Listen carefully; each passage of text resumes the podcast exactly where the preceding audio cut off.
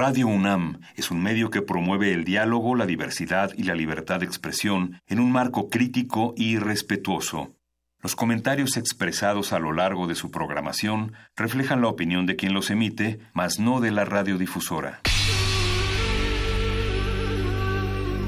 Por siglos nos hemos hecho escuchar.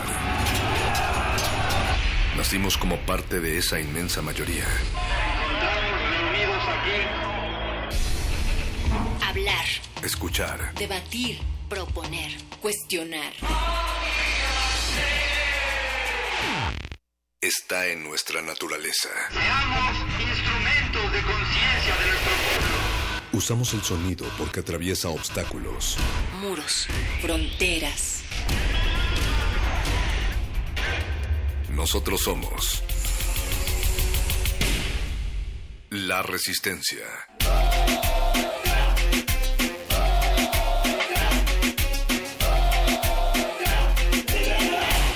Resistencia modulada.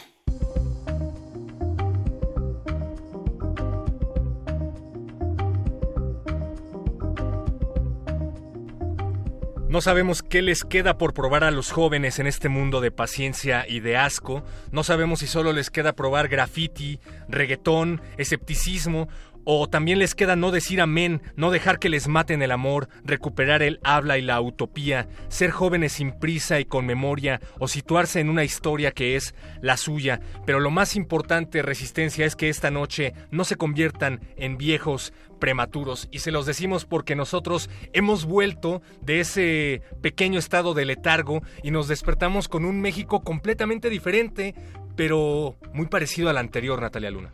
Perro muchacho, dice eh, Elbert Hubert que nadie necesita más unas vacaciones que el que acaba de tenerlas. Sabemos que no es su caso, Resistencia, porque ustedes siguen de vacaciones, pero nosotros hemos regresado y no solamente para no convertirnos en viejos prematuros, sino también para ampliar todo el espectro de ser jóvenes en cualquier edad. Nos fuimos, pero no nos fuimos y sabemos que nos han extrañado y es por eso que volvimos antes que ustedes, porque siguen de vacaciones muchos. No sabemos si nos están escuchando o no sabemos cuándo nos van a escuchar, pero nosotros estamos aquí al pie del micrófono a través de las frecuencias del 96.1 de FM y extrañamos tanto esas vacaciones, pero los extrañamos tanto a ustedes que trajimos... ¿Cuál extrañaste más tú, perro muchacho? Ah, no sé, yo ¿Las extrañaba vacaciones o a la Resistance? Las dos cosas, por eso me traje mi traje de baño y por eso es que perdón por la sombrilla, pero, pero tenía que traerme aquí mi, mi palapa. Sí, cupo, porque con esta iluminación tipo carnita sí se requiere un poco para hacer sombra en esta cabina del 96.1. Tengo brazo de taxista, mira. Y lo que estabas diciendo, ajá, el Dubalín. ¿Cuántos de ustedes ya traen Dubalinazo? Lo que estás diciendo es bien importante, perro, porque sí nos escribieron por nuestras redes sociales. Muchas gracias que nos puso ahí un tuit de que ya nos extrañaban. También en el Facebook nos han escrito y pueden seguir haciéndolo también incluso a nuestro WhatsApp, que ya lo vamos a aprender ahorita. Ya regresó de vacaciones. Miren, escuchen cómo estoy abriendo. La Ahí mochila. está, la mochilita del WhatsApp. 55 47 76 90 81 55 47 76 90 81 en estos momentos vamos a desempolvar un poquito el número para que nos Sí, escriban. y no solo eso, sino que para nuestra sorpresa sí se quedó con pila, lo que nunca sucede es porque el día que todavía hicimos el post debate, ese recalentado del 2 de julio, eh, pues se quedó cargado, así es que está listo para recibir sus mensajes, también sus mensajes de voz, porque ya saben que le ponemos play aquí directo en este micrófono.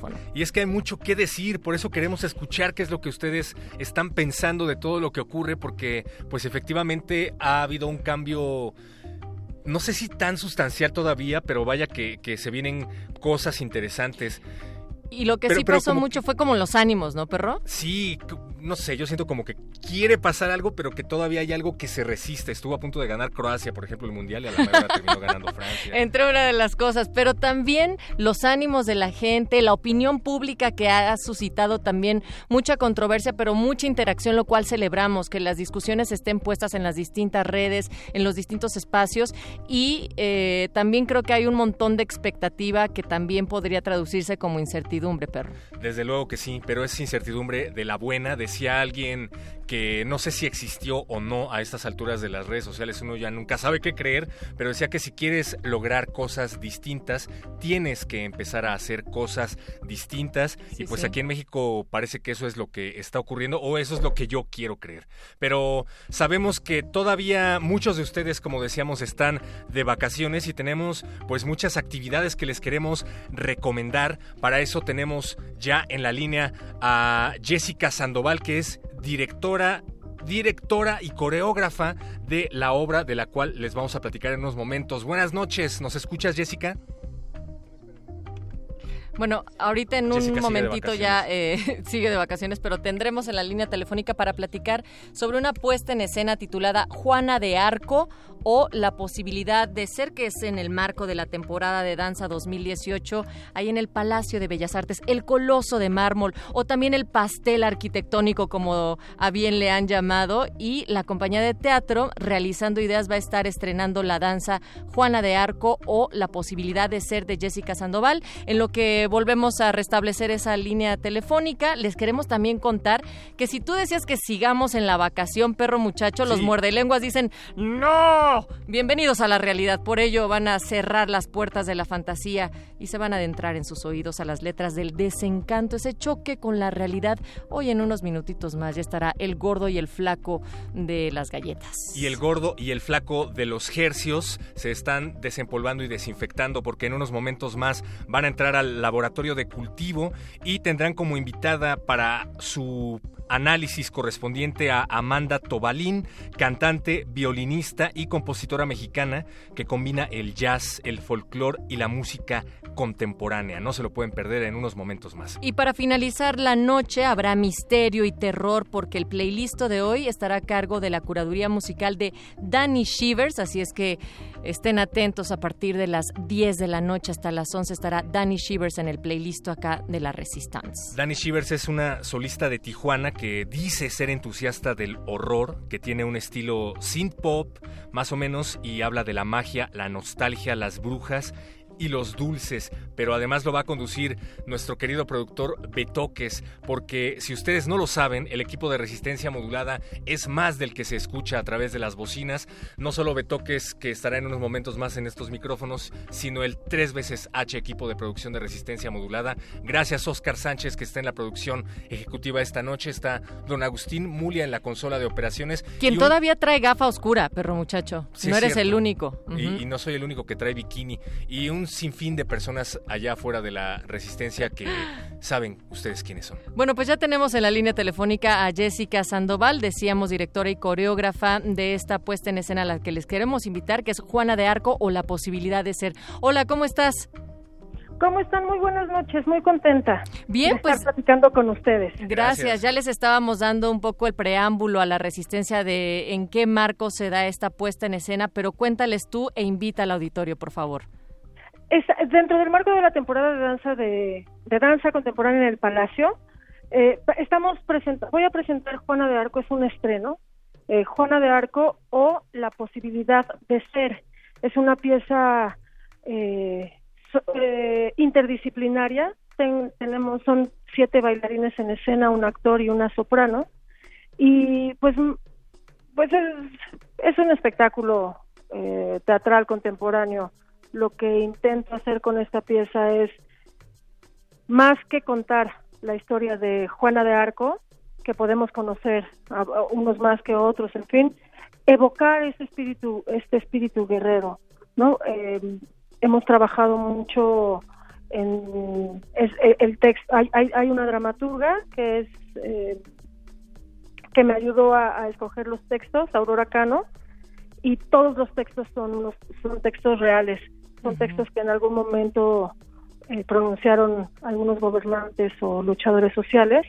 Y para mí Juana, Juana de Arco es eso, para mí Juana de Arco es una luchadora social que pues que en algún que en, algún momento decidió cambiar su entorno, que en algún momento eh, decidió luchar y, y pues tuvo mucho éxito militar y político y corona al rey, ¿no? Pero yo lo tomo como un símbolo de por la necesidad eso de, dignificar nuestro nuestro estado de dignificar nuestra nuestro estar como individuos y como sociedad.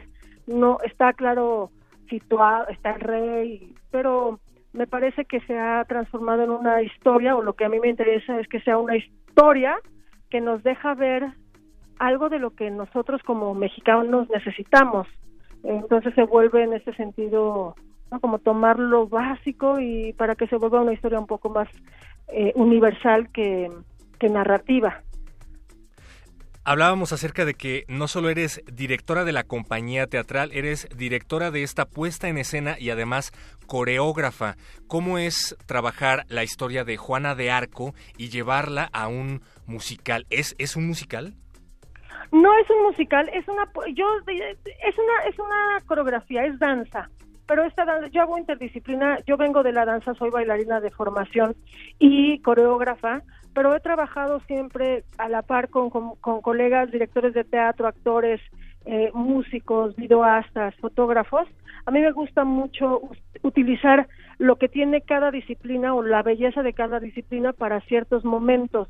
Eh, es maravilloso tener toda toda esta responsabilidad, digamos, porque la diferencia es que nadie me impone un tema, ¿no? Sino yo busco el tema. Creo que me, me pareció muy pertinente hablar de una heroína, hablar de una luchadora social, hablar de una mujer, ¿no? Por, por, por varias razones, por esta lucha social y por esta lucha también que viene de, de una mujer. Entonces, me, me, yo estaba estuve buscando estuve buscando en los personajes de Shakespeare estuve buscando en los en los personajes de las de las óperas porque me gusta trabajar con con música en vivo también pero no, no encontré hasta que llegué a Juana de Arco y dije este es este es, me gusta mucho esta frase sobre ella que dice que es la la adolescente más rebelde y valiente de la historia y creo que es pues tomarla como ejemplo, como estandarte para mm, los, las luchas que las luchas que estamos peleando ahora, ¿no? Como repito, como mujeres primero y como individuos y como sociedad. En México. Jessica, y además también cuéntanos sobre la elección sonora que hacen para las obras, por ejemplo, de este italiano romántico Giuseppe Verdi y también a su vez de Christophe Penderecki. Maravilloso Penderecki pues me pasa un, me pasa un poco igual como con la narrativa. Tomo a Juana de Arco entonces tomo a Verdi porque está está la ópera eh, Giovanna de Arco. Pero es una ópera romántica en fin pero la tomo solo para delinear en don, o para ubicar el contexto en donde de, donde vamos a partir pero entonces rompo con Penderecki que es un autor pues muy contemporáneo y es es y creo que evoca mucho más este mundo eh, privado, ¿no? Este mundo emotivo de, de una mujer, pues de una mujer, de una luchadora social.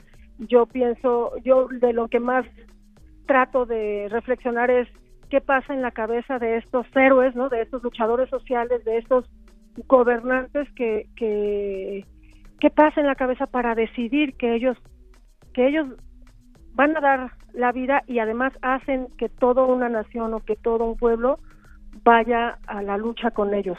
Entonces, ese, ¿qué, ¿qué hay en la cabeza? ¿Qué hay en la, en la emotividad de estos grandes personajes de la historia? Jessica, y antes de que nos des las coordenadas para este evento y además de una posible escena que, que también es maravillosa esta invitación, eh, la, tú dijiste que es un mensaje que crees que ahorita los mexicanos necesitamos y nos viene bien. ¿A qué mensaje te estás refiriendo? A este mensaje de luchar por lo que queremos, ¿no? Luchar por el país que queremos, luchar por, en todos los sentidos. Eh, necesitamos un cambio y creo que lo hemos visto en este, en este tiempo, en estos meses. Y, pero creo que parte o sea, es desde el individuo, ¿no? Desde el individuo y después como sociedad. Entonces, esta decisión, esta valentía y este coraje, creo que hay mucho, mm, hay muchas cosas que tendríamos que empezar a sanar, ¿no? Creo que tenemos miedo, creo que eh, a partir de eso hemos dejado de casi de mirarnos pues a nosotros mismos sabiendo creo que todos en algún momento nos despertamos y decimos no es el país que nos merecemos, ¿no? Lleno de violencia, lleno de inseguridad, tampoco hay seguridad no solo física, sino seguridad social, seguridad médica, en fin, muchas cosas que creo que necesitamos necesitamos recuperar, necesitamos eh, o pelear por ellas, ¿no? O exigirlas. Necesitamos quitarnos este miedo para para poder para poder exigirlas, para poder pedirlas de algún modo o conseguirlas. Entonces, eh, bueno, es, es, es, este mensaje que a mí me, pues no es mensaje, más bien es una, es una evocación, es una Claro, y una, una, reflexión además necesaria. Aquí en Resistencia Modulada siempre hemos sido partidarios de esa misma idea, de que todas estas necesidades eh, que tenemos como mexicanos, como individuos, también deben trasladarse al terreno del arte y qué mejor que este tipo de puestas en escena como la que tú nos estás presentando para reflexionar y para llevar a cabo estos llamados. Jessica, directora de Juana de Arco o la posibilidad de ser, ahora sí por favor, dinos dónde, cuándo y cómo debemos ir vestidos. Vengan por favor mañana. Mañana es la única función en el Palacio de Bellas Artes, mañana martes 24 de julio a las 8 de la noche. La función es en el Palacio de Bellas Artes. Los boletos ya no están en Ticketmaster porque ya es, faltan pocas horas, pero hay en taquilla todavía algunos boletos. Y si quieren acompañarnos a la cena, estamos realizando una cena eh, benéfica para toda la toda la misión que tenemos como realizando ideas que es no es nada no es la compañía nada más hacer las producciones de la compañía, sino tenemos un teatro en donde apoyamos muchos artistas y creo que en, estos cinco años que llevamos trabajando hemos dado voz y, hemos ayudado a desarrollar el talento nacional que me que me parece muy importante porque creo que hay mucho talento en México y nos pasa como en otras profesiones, ¿no? Siempre hay que salir para ser reconocido, pero creo que en México, en México si nosotros miramos hacia lo que tenemos y lo fortalecemos y entonces podremos podremos ser igual de importantes que otras instituciones en otros países. Entonces, esta cena benéfica es terminando la función en el mismo Palacio de Bellas Artes eh, y eh, si quieren llamar todavía tenemos también podemos tener algunos lugares al teléfono 2623 1333. 26 23 13 36. 13 33 o escribir a, la, a nuestras redes sociales que son arroba un teatro o arroba realizando ideas, todo junto. Ahí está, 26 23 13 33, arroba un teatro. Muchísimas gracias, Jessica Sandoval, directora de Juana de Arco o La Posibilidad de Ser. Recuerden, 24 de julio a las 20 horas, única función. Vayan, vayan allá al Palacio de Bellas Artes porque se va a poner bien. Sean como Juana de Arco y sean como Jessica. Muchísimas gracias. Muchísimas gracias a ustedes. Además que es un espectáculo dancístico muy bello. Tiene una una mm, estética muy bella. Sin duda, así es que ahí está la invitación. Gracias, Jessica. Y perro muchacho. Muchísimas gracias a ustedes. Pues la frase de Juana de Arco de jamás cometí pecado mortal porque en tal caso mis voces me lo hubieran reprochado y mis espíritus me hubiesen desamparado puede que esté presente en espíritu también en esta puesta en escena. Así es que vayan mañana, nosotros les dejamos con música. Vamos a escuchar esto de Dash Selector que se llama El Espeluque y se la dedicamos a Donald Trump. Quédense en Muerde Lengua.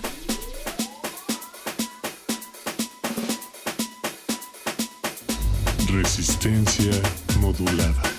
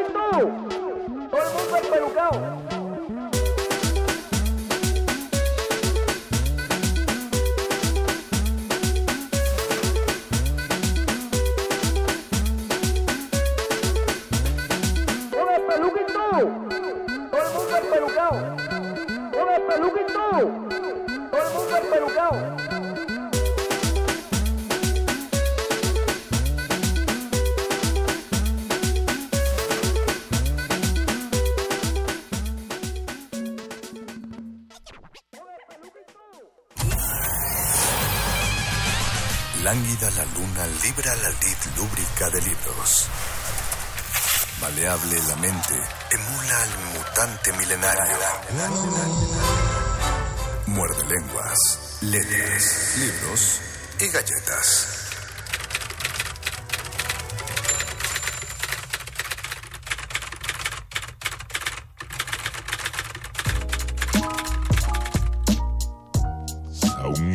Muerde lenguas.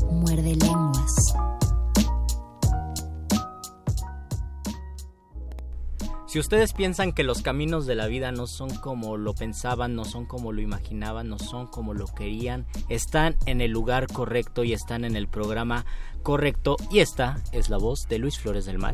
La voz del Mago Conde está feliz, está encantado de haber vuelto a transmitir para ustedes completamente en vivo después de tres semanas de este descanso obligatorio. Trece manotas de vacaciones. No queríamos este descanso, pero nos obligó la UNAM, Natalia Luna, aunque tú lo Ustedes creas. saben que nos despedimos con mucho dolor y con mucha tristeza, pero con muchísima más alegría, entusiasmo y encanto. Estamos aquí en este Muerde Lenguas que justamente va a tratar de lo contrario, va a tratar del desencanto, de la desilusión y de ese duro golpe contra la realidad después de que concluyen, por ejemplo, nuestras vacaciones. Sin embargo, hay una cosa que es siempre muy agradable de la realidad y es lo que yo voy a defender porque regresamos con todo este lunes y como seguramente ya extrañaban después de tres lunes de programas grabados, ustedes saben lo que tenemos todos los lunes. Este programa Muerde Lengua se complace cada lunes de abarcar otro pequeño programa en su sección Muerde Lenguosa y ese programa es Un programa de mano.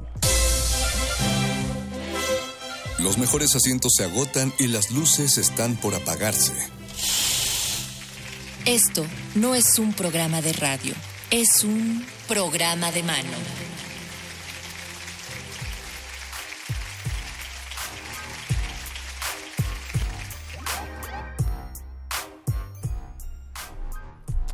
Y ya tenemos aquí para empezar este programa de mano y para abrir con Puerta Dorada este nuevo semestre de transmisiones en vivo. Ya está Raquel Bañón aquí con nosotros en la cabina. Bienvenida Raquel. Muy buenas tardes. Qué bueno tenerte aquí, qué bueno que aceptaste la invitación y gracias por, por, por la, la espera que, que se tuvo que hacer antes del programa.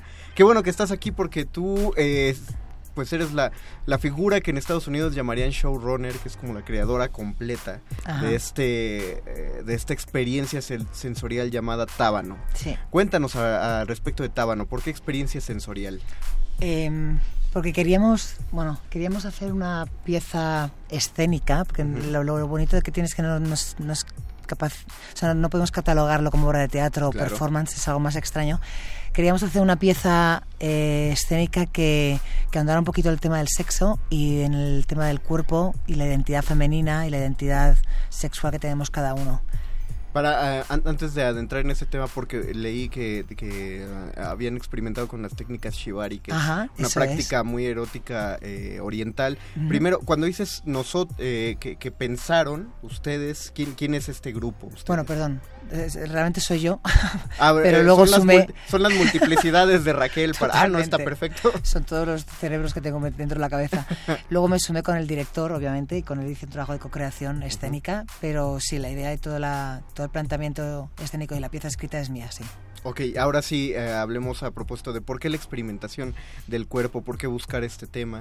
Porque creo que en lo, en lo vulgar hay muchísima belleza y en lo oscuro hay muchísima luz. Y normalmente no estamos, no nos permitimos explorar todos los rincones que tenemos como, bueno, personales, emocionales, espirituales y sexuales sobre todo. Y quería simplemente poner algo que para el público f- sí pudiera ser un poquito incómodo y que le generase un poquito de dolor visual, sensorial, como queramos llamarlo, pero que le abriera ciertas conversaciones internas y conversaciones que pudiera tener con, con- con sus amigos o con su- sus parejas. Y por eso hice Tábano, porque quería- creo que hay muchas cosas que se pueden hablar sobre ese tema, sobre el tema de la sexualidad y la corporalidad y la identidad de uno. Creo que no somos un cuerpo... eh, un cuerpo cerrado, creo que somos un cuerpo muy múltiple, como decíamos antes de mi cerebro, creo que Ajá. somos un cuerpo muy múltiple, lleno de aristas, lleno de agujeros, lleno de, de rincones, que hay que ir descubriendo porque lo más importante del ser humano es evolucionar, y si no evolucionamos, creo que nos morimos por dentro. Tú, eh, cuando hablaste de que es un- eh, algo transgresor, por ejemplo, para la gente que lo ve, ¿es transgresor en qué sentido? ¿En que le rompe tabús? ¿En que crees que uno, uno se enfrenta al hecho de que no suele conocer tanto su cuerpo, que no suele abrirse a conocer Mm, su cuerpo? Lo digo transgresor porque tenemos muchísimos estereotipos visuales, es decir, tú tienes una imagen y por la educación, ¿no? Bueno, la, la cultura que todos tenemos visual, pensamos que eso es o doloroso o no placentero o incluso machista o y si ahondas un poquito más en lo que estás viendo y conectas realmente con, con la experiencia, puedes romper. Entonces, claro, cuando hablamos, por ejemplo, de shibari, estamos Ujú. hablando de una técnica tradicional japonesa del siglo XV que básicamente consiste en torturar y someter a la persona con la que estás. Y sin embargo, visualmente cuando tú estás viendo la tábano, lo que estás viendo es una mujer que está siendo aprisionada, es sometida. Y sin embargo, lo que está ocurriendo es todo lo contrario, ella se está liberando. Y gracias al nudo, ella reconecta consigo misma, reconecta con su identidad, con su cuerpo múltiple, con toda la capacidad que ella tiene de amar y de conectar con el otro que tiene delante. Entonces, es todo lo contrario. Por eso digo que es transgresor, porque piensas que está ocurriendo algo que no está ocurriendo realmente. Queremos dar ese mensaje de no Ok. creas todo lo que ves. Sí, claro, porque la- las, las primeras imágenes que uno, que uno tiene a propósito del shibari son justamente muy descarnadas, muy... A, a lo que me refiero es que uno sí puede ver el sometimiento eh, y, y- y la... Pues, pues sí, algo como de la tortura, pero eh, estoy seguro que la búsqueda de esa práctica es justamente el encontrar el porqué de todo eso, ¿no? Y que finalmente sí es, pues es un arte, eh, no, es, no es nada Es- más, vamos a amarrar por donde No, sea no, y... Es un arte y es un arte de conexión y de amor. Así se plantea. O sea, de- sí empezó siendo una técnica de, de- de sometimiento para prisioneros y los samuráis luego, como se lo prohibieron, tuvieron que llevarlo a su casa y lo utilizaron como arte amatoria. Ok. Sí es cierto que había una cuestión eh, de restricción, Ujú. pero en el, en el nudo hay un abrazo. Y en el desnudo, que es cuando te quitan los nudos, hay una conexión y un... Al final te entregas completamente a las manos de la otra persona, o sea, eh, es una confianza ciega. Si piensas que el coito es lo más íntimo que puedes tener, te aseguro que el shibari va un, pa- un pasito más allá. Ok, ok. Eh, esta, es, esta experiencia sensorial se va a presentar este viernes y este sábado, ¿no? Eh, presentamos el viernes y el sábado y el jueves tenemos una función especial porque ya Ah, estamos terminando, Así entonces es. dijimos vamos a darle un último empujoncito. Ok, entonces también el jueves es a las es, 8. a las 8, jueves, viernes y sábado a las 8 de la tarde. ¿En qué lugar? Es, eh, el lugar está ubicado en la calle Doctor Carmona y Valle 147, esto es en la colonia Doctores. Correcto, es justo la primera nave, en la primera cuadra cruzado Álvaro Obregón de la Roma Norte. Estamos hablando del Parque Puskin. Ok. Es una nave industrial ma- magnífica, maravillosa, eh, que se presta precisamente pues, a experimentar.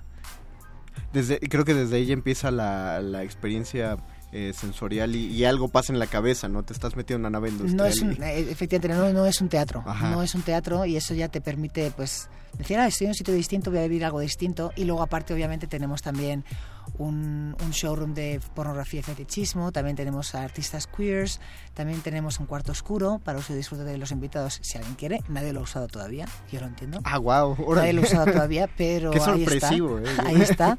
Y luego también tenemos un maestro Shibari para quien quiera ser atado, que lo Ah, pueda vivir en bien. ese momento. O sea, sí es eh, totalmente integral la experiencia que uno Ajá, va a explorar. Porque cuántas veces no uno sale de un evento de un de teatro, por ejemplo, y quiere quiere seguir viviendo la escena, el teatro, ahí lo pueden hacer entonces. Lo que queremos al final es generar una conversación y una discusión. Y creo que con un mezcal y con una cerveza y con un maestro y con un poquito de pornografía, estoy hablando de pornografía elegante, ¿vale? Lo que se llama literatura pornográfica, que hay un montón de, de bibliografía para eso fantástica. eh, y todo eso te genera esa conversación, esa discusión. A mí lo que más me gusta de la obra de teatro, aparte de recibir a la gente, es eh, estoy al final pasándome y hablando con todo el mundo. A ver qué tal. Y me encanta recibir y escuchar qué es lo que la gente piensa y esa conversación que se genera. Eso es lo más interesante. Entonces, eh, vayan a, a- poner a prueba su madurez, Sí. justamente. No, no sé si hace falta decirlo, pero decía un maestro que todo es necesario decirse. Es para mayores de 18 años, amigos, por favor. Sí, el lenguaje es Así bastante que, burdo.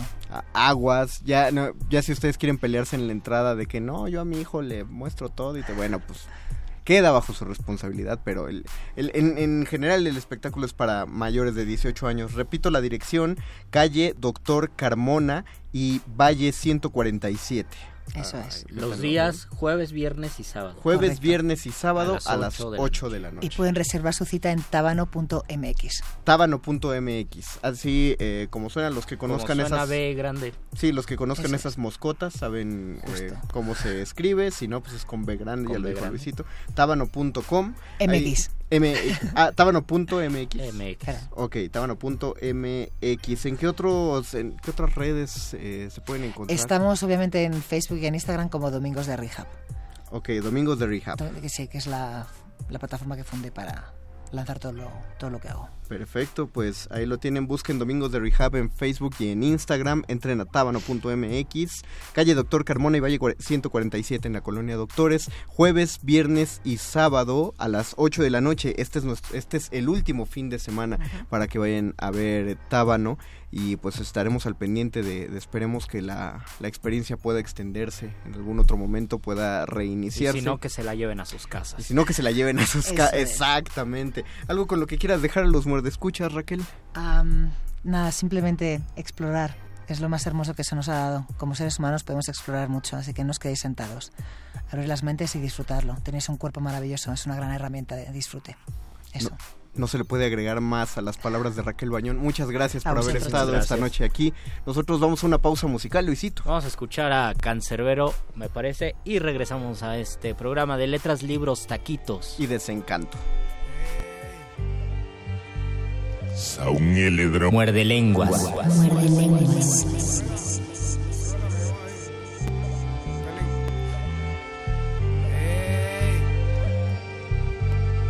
en ninguna. Cuídese de la envidia, mijo.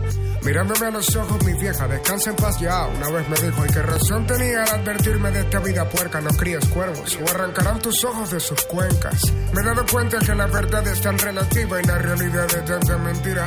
Perros tratando de invadir mi propiedad privada mientras dormía, buscando robar mis hembras, mis reales, mi comía. Maldito sea el hombre que confía en otro hombre. Gran verdad en esa frase se esconde. Me siento como un loco al tratar de confiar yo todavía en alguien. En el planeta de la hipocresía, válgame, soy un iluso. Tan bravo que me la doy. Y el abuso es natural que en contra de mí den uso. Mundo sucio, donde todos piensan solo en ellos mismos. Malditos mil veces, títeres del egoísmo. Este es para ti, para ti tú que me traicionaste a mí, me das la mano, con tu cara yo no fui, y yo inocente de la di porque todavía no sabía que tu risita venía, con la fecha ya vencía. Esta canción no es para nadie que no tenga ganas de matar a alguien por falso coño es su madre. Otra mano con puñal en mi dorsal, mano de un tal carnal, hermano que mi mano solía estrechar. El más traidor puede que lo tengas de frente, bebiendo tus fríos, compartiendo tu cena caliente. Ojalá se ahoguen los que siempre mienten, y una vez es del infierno, que se quemen para siempre. Nunca había pensado que tu socio puede ser un sucio que por un negocio te puede dar chuzo. Mi brazo me dice que el amor me llevará lejos, pero el odio me enseñó a ser un lince, nunca un pendejo. Con los dedos de una mano eran contados, los que esa misma mano por ellos metía al fuego. Ahora por un seguro en traje de cordero, cancerbero está pensando en tener que volar sin dedo. Por eso ya no creo ni en mi almohada, ni en mis sombras sea nada. Ni siquiera creo en mi viejo. Si algún día te digo que te creo, no me creas que te creo, porque ya no creo ni en mi reflejo.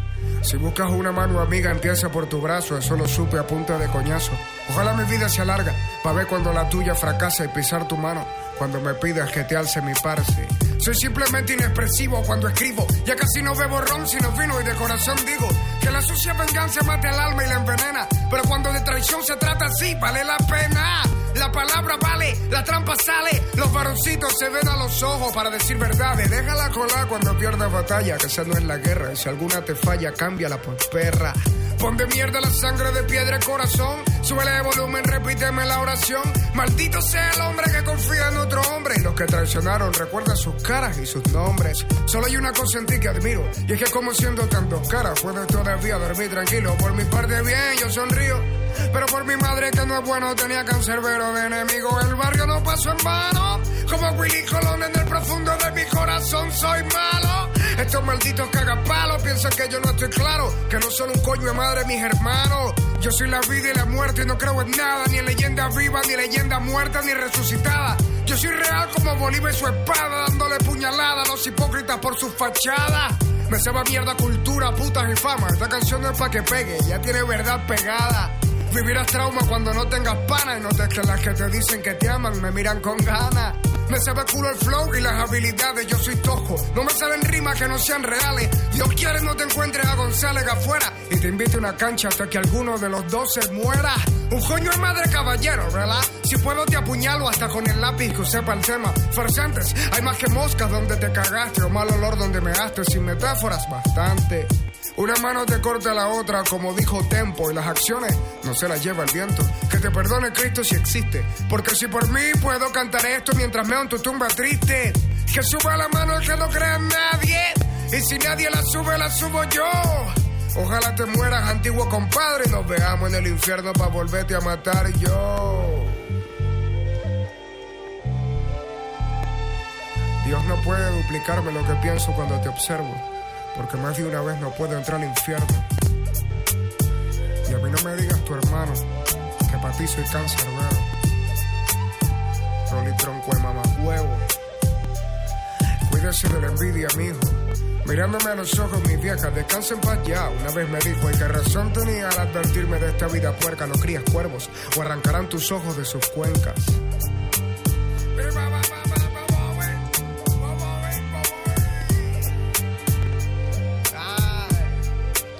Yao, yao. Deja de llorar, maldita puta. Que no he botado lágrimas.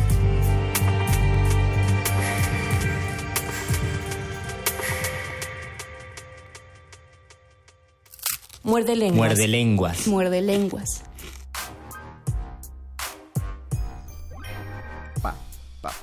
Regresamos a este muerde lenguas de letras, libros, taquitos. Y desencanto. Queremos hablar de los desencantos de la vida, de los golpes de la vida, de la desilusión. Y quiero empezar recordando que alguna vez tuvimos una de las tantas veces a nuestro eh, Fernando Fernando Martínez Monroy. Fernando Martínez Monroy con que nos decía que la infelicidad humana básicamente es esa pelea de nuestras expectativas con la realidad, con lo que realmente es todo lo que no nos gusta, todo lo que nos produce infelicidad es algo, es un autoengaño de nuestra mente porque en nuestra mente está ocurriendo un mundo y en la realidad, y no hay que discutir qué es la realidad, está ocurriendo otro mundo. Entonces cada vez que encontramos el metro lleno, cada vez que vemos una desilusión, cada vez que sentimos traición de alguien, en realidad el sufrimiento es que nuestra mente pues estaba planteando otro panorama. Sí, dice el maestro que no hay ninguna ningún dolor, dolor emocional que no provenga de una ilusión rota. Entonces prácticamente todo lo que a uno le duele eh, emocionalmente proviene de que uno se esperaba pues todo lo contrario. No sé si a uno le duele, por ejemplo, que el, que el, que el metro esté lleno, pero pon un ejemplo, Luisito, a ti que, te... No sé si me duela, no sé si, me duela que el metro esté lleno, pero si en la mente tienes la idea, ojalá el metro no vaya lleno, todo salga muy bien y te encuentras con un metro que va llenísimo, que va muy lento, entonces ese choque con la realidad te produce cierta angustia, que esa angustia podría ser sufrimiento. una cosa que, a mí me pasa y, por lo que he escuchado es como, como eh, en general del ámbito laboral, ¿no? Pasa y, y creo que alguien se va a identificar y si se identifica, por favor, díganlo en Facebook, Resistencia Modulada. Tenemos un Twitter, arroba R Modulada, y tenemos un WhatsApp. 55 4776 9081. 4776 9081. Estamos esperando que nos manden sus emojis y sus poemojis en el WhatsApp. A mí me pasa que cuando ya uno está a final de quincena, justamente cuando menos dinero tienes, oh. cuando lo estás exprimiendo más, es que resulta que vas caminando por la calle y ves, ves restaurantes o ves lugares así tú dices, a mí me encantaría meterme aquí a comer. Si tuviera el dinero ahorita lo haría, pero no lo tengo. Ay, qué pobre soy. Y en ese momento estás poniendo a pelear tu realidad con tu mente. Pero es muy curioso cómo nos obligamos a pensar eso, porque en muchas ocasiones te pagan y no vas a esos lugares no, no, no te enfrentas a la ilusión que habías hecho. Incluso la ilusión del sabor. Ves un puesto de tacos, cuando no tienes nada de dinero, ves un puesto de tacos y dices, dices qué deliciosos se ven. Deben estar deliciosos. Y cuando pasas, te tienes otro tipo de sufrimiento que es igualmente de absurdo, y es igualmente absurdo porque estás pensando qué comer y qué no comer y no te contentas con ninguna cosa. Piensen que las películas y las series de, de televisión o de Netflix o de lo que sea que ahora vemos expresan muchísimo de la infelicidad a la que nos enfrentamos diariamente. Porque an- antes seguramente pasaba lo mismo, pero no había esta plataforma eh, de redes sociales Ajá. para conocer la opinión de tanta gente y que la opinión se volviera viral. Pero ahora vemos una película y con la mano en la cintura salimos y decimos que es horrenda. ¿Y cuántas veces no analizamos si es horrenda solamente porque no se desarrolló como, como nosotros hicimos la película o la serie en nuestra cabeza? Exactamente. Porque muchas veces decimos, "Ah, no, hubiera estado mejor que hubieran hecho esto, que le hubiera pasado esto a tal personaje. Y es uno peleándose contra la ilusión. Eso es una de las armas de doble filo del desencanto, enfocado por ejemplo a los libros, que en las plataformas de redes sociales nos podemos enfrentar siempre a los juicios negativos o positivos de cualquier obra. Y todos tenemos el mismo derecho a opinar, a emitir un, un comentario positivo o negativo del libro que nos gustó, que nos disgustó y ahí empezamos a pelear en redes sociales simplemente pues porque tenemos esa ese medio. Y antes me parece que uno podía leerlo y a lo mejor no tenías a quién compartirle si te gustó o no te gustó. Que fíjate que en cuestión literaria, siento, yo cuando empecé a notar más lo, lo que podíamos llamar la buena literatura o los libros bien escritos, me di cuenta justamente de que estos no son, no son complacientes, y eh, estoy hablando en específico narrativa. Y la historia, debes esperarte lo peor de cada historia, justamente para prepararte emocionalmente en esas cuestiones del libro. Pasaba mucho, un- una amiga, por ejemplo, me contaba. No recuerdo si era una amiga o un amigo, es que era, era un, un contexto muy raro. Pero me contaba que cuando leyó El Conde de Montecristo, el final fue completamente desagradable para ella, era, era chica.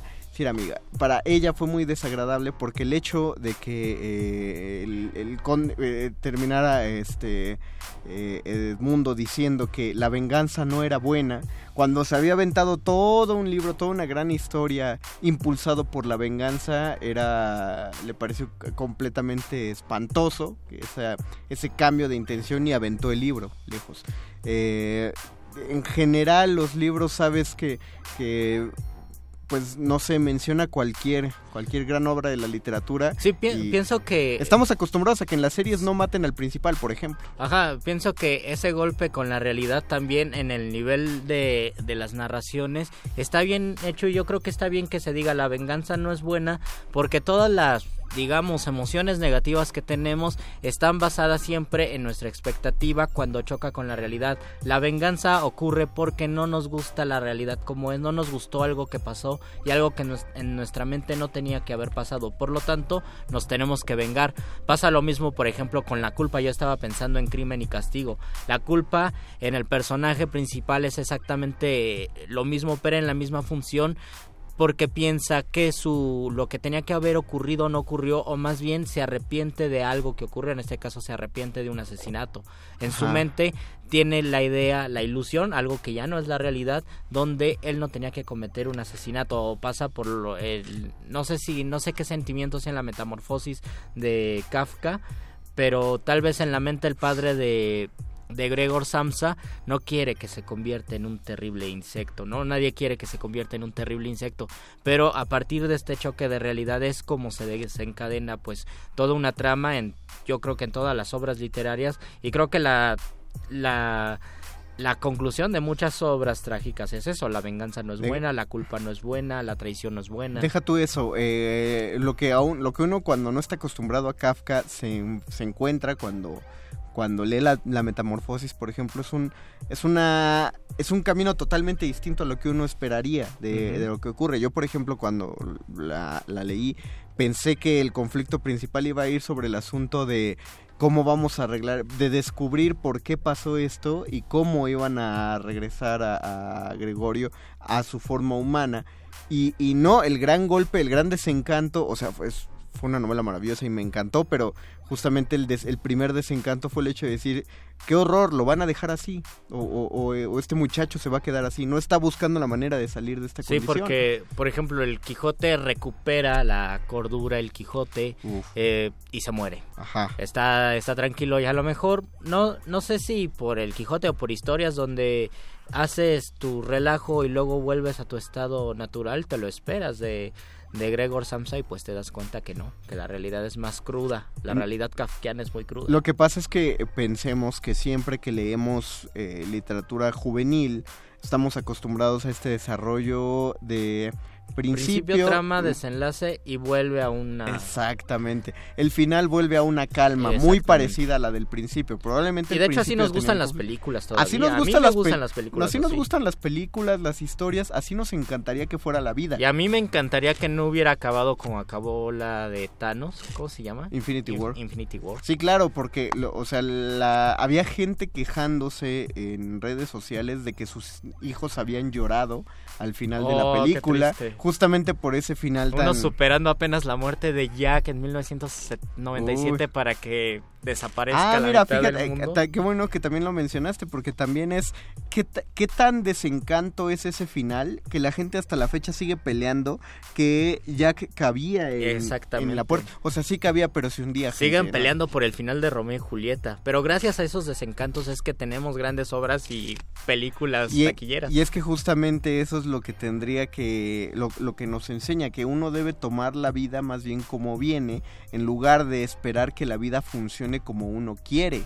Eh, en general, Y el yo, todo. No, yo no sé si sea una cuestión de generación, porque se achaca mucho que a nuestra generación, que nuestra generación somos muy quejumbrosos, nunca estamos de acuerdo con nada, somos muy frágiles, todo nos molesta, todo nos enoja, todo nos indigna. Yo no sé si sea un caso de nuestra generación o simplemente eso lo vemos porque existen las redes sociales, como dijimos, y la gente ha sido igual de quejumbrosa y achacosa Pero- durante todo el tiempo, que yo creo que es cierto porque si no hay esta, si no no estaría Shakespeare o no estarían los clásicos quejándose de la vida. Creo que, creo que tiene que ver las dos cosas. La primera sí, ya nos enteramos más en redes sociales de esas quejas, pero la segunda cosa es que antes la gente no ponía tanta atención ni a sus opiniones ni a sus emociones. Oh, Entonces si algo no te gustaba de la vida, era te friegas, seas hombre o mujer.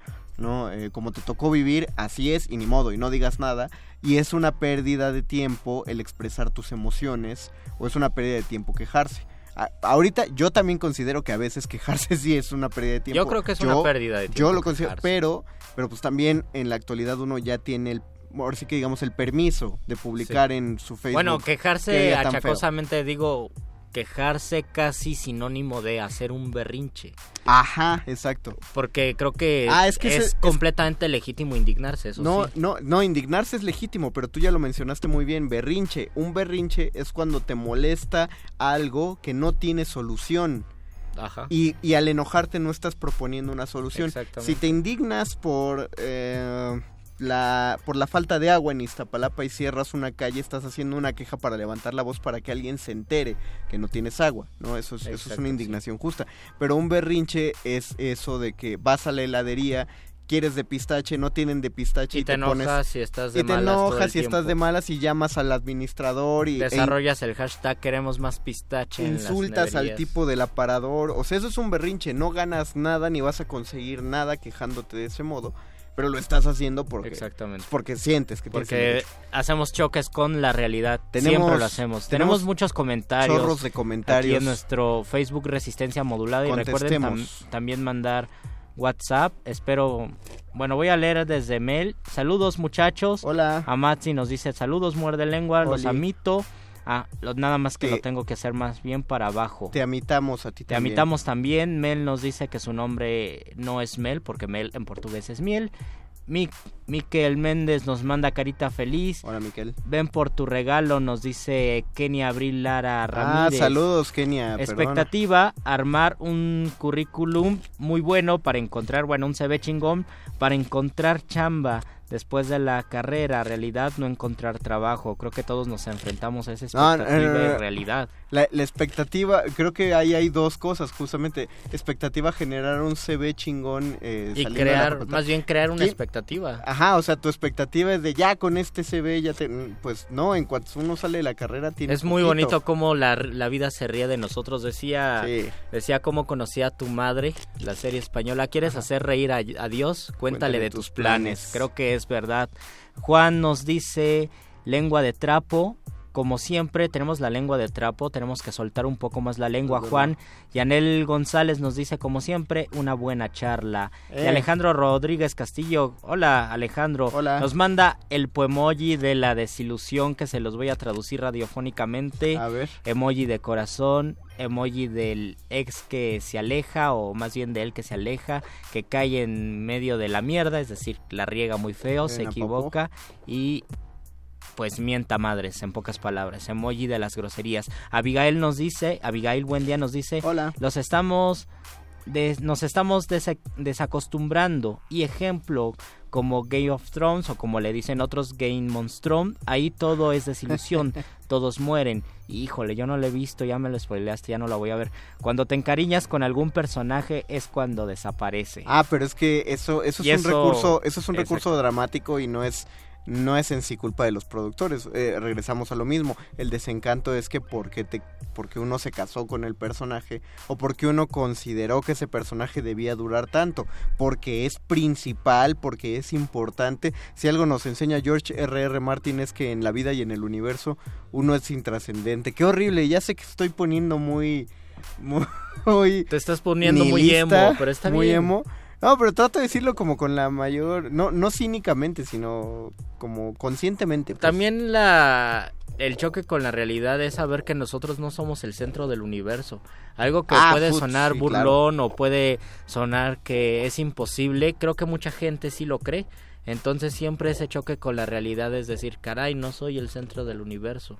Eh, cometo errores, hago cosas que no están bien o el mundo me responde de la manera que yo no quería y tengo que aprender a vivir De- con de- eso. Deja tú eso. eh, tan estamos acostumbrados a pensar que somos el centro del mundo que justamente lo mencionamos así, el mundo me responde de este modo, el mundo me hace, el mundo está en mi contra, el mundo me trató bien, el mundo me trató mal, y no, o sea, el- lo- los golpes de realidad son justamente cuando vemos que eh, deberíamos reducirlo a nuestro grupo o a nuestro entorno, porque pues el mundo... Y de hecho, ajá, ¿El mundo el qué? mundo es como es, porque de hecho en la en el pensamiento oriental tanto el tanto la juzgarse como víctima o como triunfador es parte del mismo problema porque está en el mismo orden en nuestra cabeza si nosotros empezamos a adularnos es que el mundo es muy difícil yo le eché muchas ganas y qué bueno vean todos todos son peores que yo yo No, soy el horror. mejor y también si ustedes dicen ay es que como sufro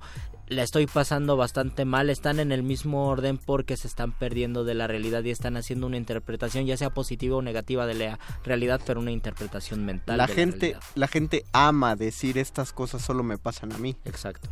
No, porque están... ¿Qué más comentarios tenemos ahí? O, no, no, vamos- nos, gusta platicar de nuestras desgracias No, es en que voy a- eso es verdad. voy a Fernando nos dice saludos Luis y me manda un poemoji de besitos. Y dice, alguien dijo platero, no sé si alguien dijo platero. Ah, estaba pensando en platero, eso es verdad. Yo cuando se los leía a unos alumnos, Platero y yo de Juan Ramón Jiménez, las son unos poemas en prosa maravillosos donde habla de un niño que tiene a su burrito que parece Ah. plata y acero, por eso se llama platero. Al final el burrito se muere. Es muy Ah, triste y, el, el poema en prosa del final, porque está en el cielo el burrito, dice, Platero, tú nos oyes, ¿verdad? En el cielo tú nos estás oyendo. Es completamente, pues te destroza el corazón. Yo cuando se los leía a mis alumnos, tenían seis años ellos, yo tenía unos 17, en un curso de verano que estábamos dando en mi casa. Yo me acuerdo que ellos estaban muy tristes y yo también estaba muy triste leyendo al pobre Platero que se muere. No hagan eso. Y bueno, todavía el principito está por ahí en ese tenor de tristeza al último Eh, otros más, Corazón Sí, Diario sí. de un Niño y muchos, eh, muchos libros infantiles que quién sabe por qué es así. Perdonen, perdonen por ¿Diario de un spoilear. ¿Leíste Diario de un niño? Y sí. Y será que buscamos la evolución y no nos conformamos con que todo siga igual.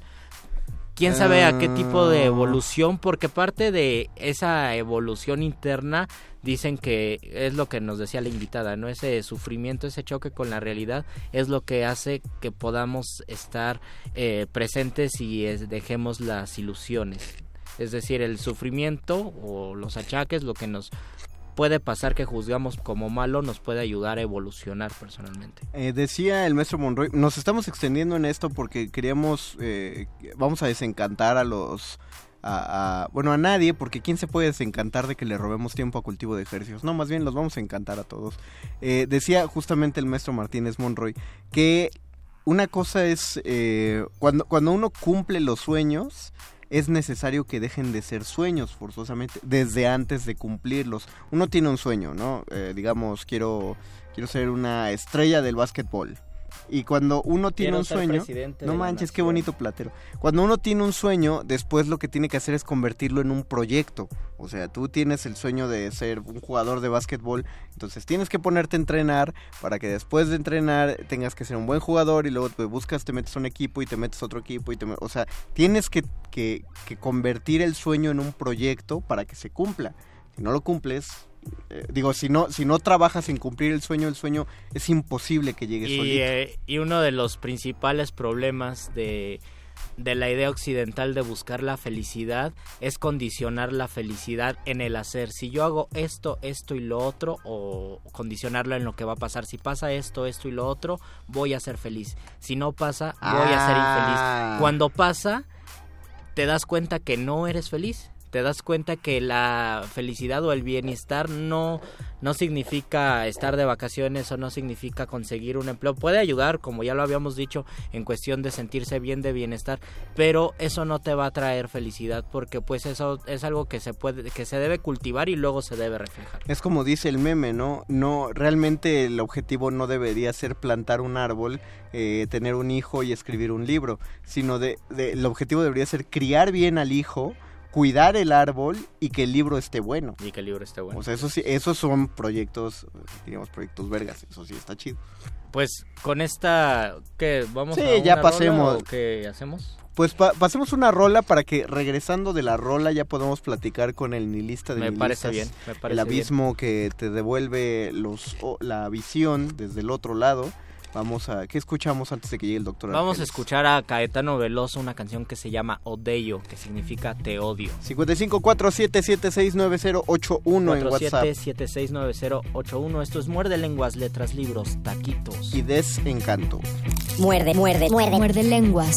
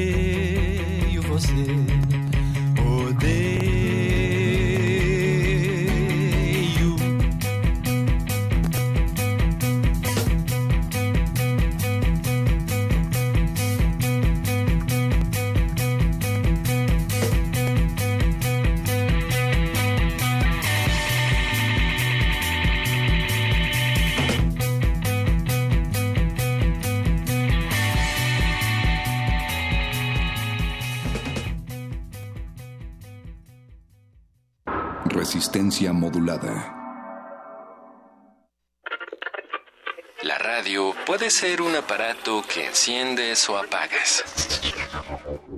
O puede ser una plataforma cultural enteramente a tu disposición. Tú escoges. Ahora ya puedes descargar la aplicación móvil oficial de Radio UNAM en tu celular. Programación en vivo en AM y FM. Acceso al podcast de nuestros programas. Notificaciones de los eventos en la sala Julián Carrillo. Y la programación completa de Radio UNAM. Búscala como Radio UNAM Oficial desde Play Store para Android o en iTunes y App Store para iOS. Radio UNAM Oficial. Experiencia sonora de bolsillo.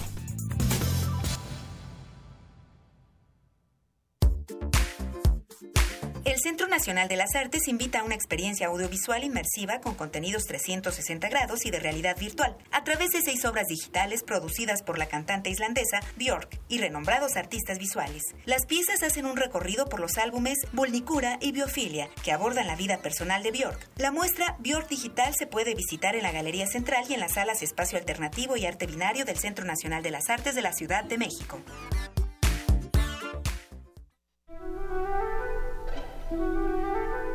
Amigos, yo soy Paulina Rivero Weber, directora del programa universitario de bioética.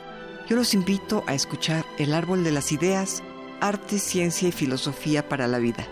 Es una coproducción con Radio UNAM en donde dialogamos con algunas de las grandes mentes de la filosofía y las ciencias en México acerca de los temas más importantes en el campo de la bioética.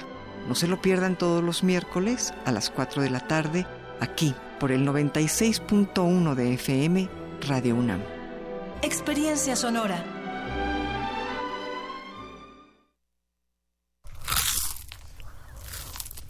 Muerde. Muerde, lenguas. Lenguas, lenguas, lenguas, lenguas.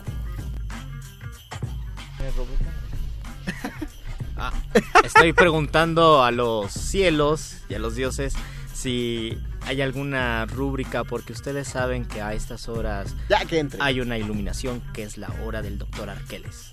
Pásale.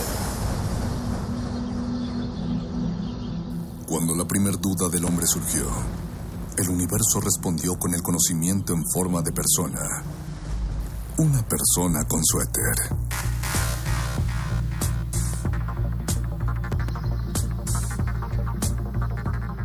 Es la hora de la iluminación con el doctor Arqueles.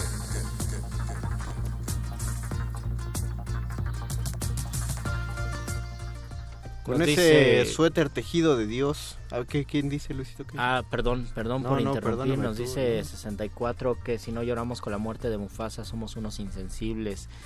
Tal vez era un niño insensible, pero después me sensibilicé. Su, supongo que en algunas otras, por ejemplo, cuando vi Cumbres Borrascosas, que tal vez fueron dos años después, lloré, entonces creo que ya era sensible para ese momento. Yo lloré cuando dejaron solo al chavo del 8 en la playa de Acapulco. Oh, Doctor Arqueles, bienvenido sea usted. Un placer, Mario Conde. Cuéntenos, cuéntenos. Estamos, estamos poniéndonos muy fatalistas con todo esto. Es O a su consultorio llegan constantemente personas desencantadas de la vida.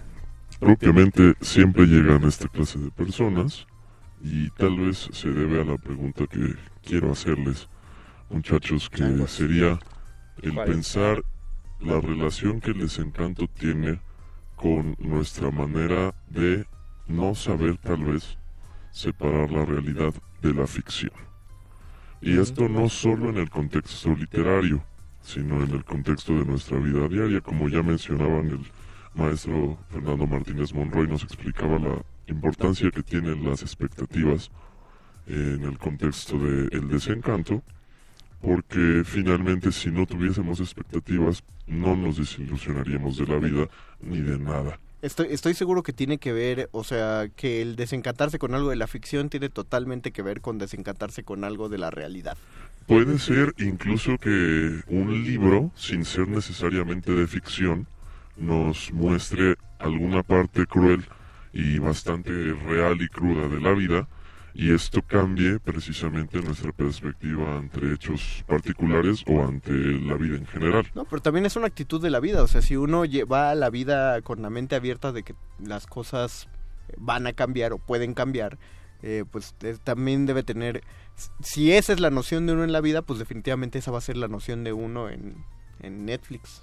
Parece ser entonces, mi estimado Mario Conde, que, como bien dicen, la desilusión, el desencanto, puede servir para madurar, para crecer, para aprender más sobre esto que estamos experimentando, que llamamos vida, y para enfrentar nuevos sucesos posteriores con mayor templanza. Aunque tal vez también pueda servir para lo contrario, para encapricharnos más, a montarnos en nuestro macho, como se dice, y, y crear una identidad a partir del fracaso. Y ahí es donde precisamente entra la cuestión de la ficción aplicada a nuestra vida cotidiana y no solo a la literatura.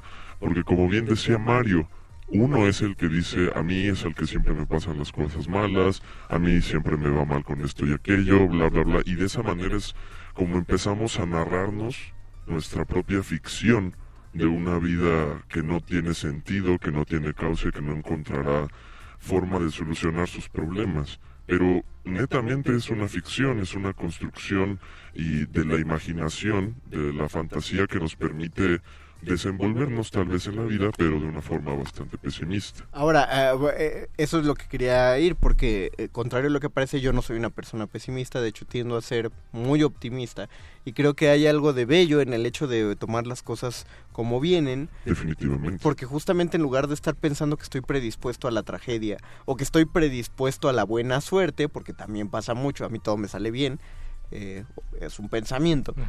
Eh, el hecho de estar eh, de estar pensando que, que no que la vida tiene altibajos pues te hace tomar las cosas como vienen y por lo tanto vas a vivir el momento de las cosas como te van llegando Yo tengo un pensamiento, perdón, Doc, Claro, Luis, que claro. a mí a mí me gusta mucho pensar que por cada por cada cosa mala que me pase, aunque sea mínima, hay algo bueno que me va a pasar. No sé, le di de 10 pesos de más al taxista, eso significa que la semita que me voy a comprar va a estar muy rica, entonces creo que así yo pienso que se compensa el mundo, por lo menos mi mundo. Eh, son formas netas de hacer nuestra ficción, de construir la realidad un poco, ya que me señalabas como el nihilista de nihilistas, mi querido Mario Conde, es a lo que apela el llamado nihilismo activo o nihilismo consumado, porque un nihilista no consumado diría, a mí todo me sale mal, la vida no tiene sentido, nada vale la pena, no hay dioses, bla, bla, bla. Y a partir de eso llevaría una vida bastante negativa, muy probablemente. Claro. Sin embargo, están todos aquellos que al enfrentarse a esta realidad, al romper la idealización que tienen del mundo, dicen, bueno, esta va a ser mi oportunidad para constituir y crear mi propio mundo, para Claro. decirme las propias mentiras que yo considere que son benéficas para el desarrollo de mi vida. Claro, porque si piensas que, eh, si te das cuenta que no hay un destino escrito o que no hay una entidad superior que está manejando tu vida y que por el contrario vivimos sumidos en un caos donde prácticamente nadie sabe lo que está haciendo con su vida ni con lo que tiene a cargo, pues entonces te das cuenta que tienes un poco más las riendas de lo que tú estás Y haciendo. contigo. además puedes pensar en ser desapegado precisamente por darte cuenta que muchas veces los ideales solo son eso, son ideales y son muy difíciles de plasmar o de experimentar en una vida real, fáctica, cruda, de carne y hueso. Una buena manera de ponerlo a prueba es desháganse de muchas cosas que estén en su habitación, haciendo bulto nada más, aunque digan que las van a ocupar en algún momento. Creo que es una práctica buena del desapego porque creas esa expectativa realidad donde renuncias a ciertas expectativas que tienes y creo que eso te vuelve más tranquilo y te vuelve más feliz. Para Porque tomar vives un ejemplo muy, muy, muy eh, en boga en este momento, hay que hablar a toda la gente que hizo su examen para entrar a- Ah, claro. al nivel medio superior y al nivel superior y decirles que ese desencanto no es el fin del mundo. Si no, se, si no se quedaron en alguna de sus primeras opciones o en ninguna de sus opciones, si no están en la universidad que querían, tranquilos amigos, tranquilos, hay, hay tiempo, todo se arregla, Todo llega a su puede- momento. todo llega a su momento, o sea, con calma, no se comparen. No, sobre todo, no se comparen. Y todos con tienen un ritmo diferente además. Recuerden el dicho de que cuando una puerta se cierra se abre una ventana. Exactamente. Y eso, a mí me es gusta cierto. pensarlo. Pues con esto creo que podemos desapegarnos del aire y del público y cerrar hasta aquí el muerde lenguas de este momento. Ahí viene el gran desencanto de que sigue cultivo de ejercicios, pero no se apuren, eh, estén felices. Después va a venir playlist, se acaba, todo se acaba, hasta el cultivo de ejercicios se acaba. Entonces, Pero va a pues, empezar y también eso le está alegrando a, al flaco de, las- todo, todo, de los cultivos. Todo mundo tiene derecho a ser feliz en algún momento. Gracias, don Agustín Muli en la operación técnica. Muchísimas gracias, la Luis en la producción. Gracias, Alba Martínez en la continuidad. Y gracias a todos ustedes que nos sintonizaron. También muchísimas gracias al doctor Arqueles por haber estado aquí. Muchísimas gracias a Luis Flores del Mal por haber estado aquí. Y muchísimas gracias al Mago Conde por haber estado aquí. Y con eso nos hemos despedido. Nos escuchamos el próximo miércoles a las 8 de la noche. Sigan resistiendo, amigos. Y qué bueno es estar de vuelta. Besos. Los locutores del muerde lenguas se quieren deslocutor y muerde lenguarizar. El que los deslocutor y muerde lenguarice, buen deslocutor y muerde lenguarizador será.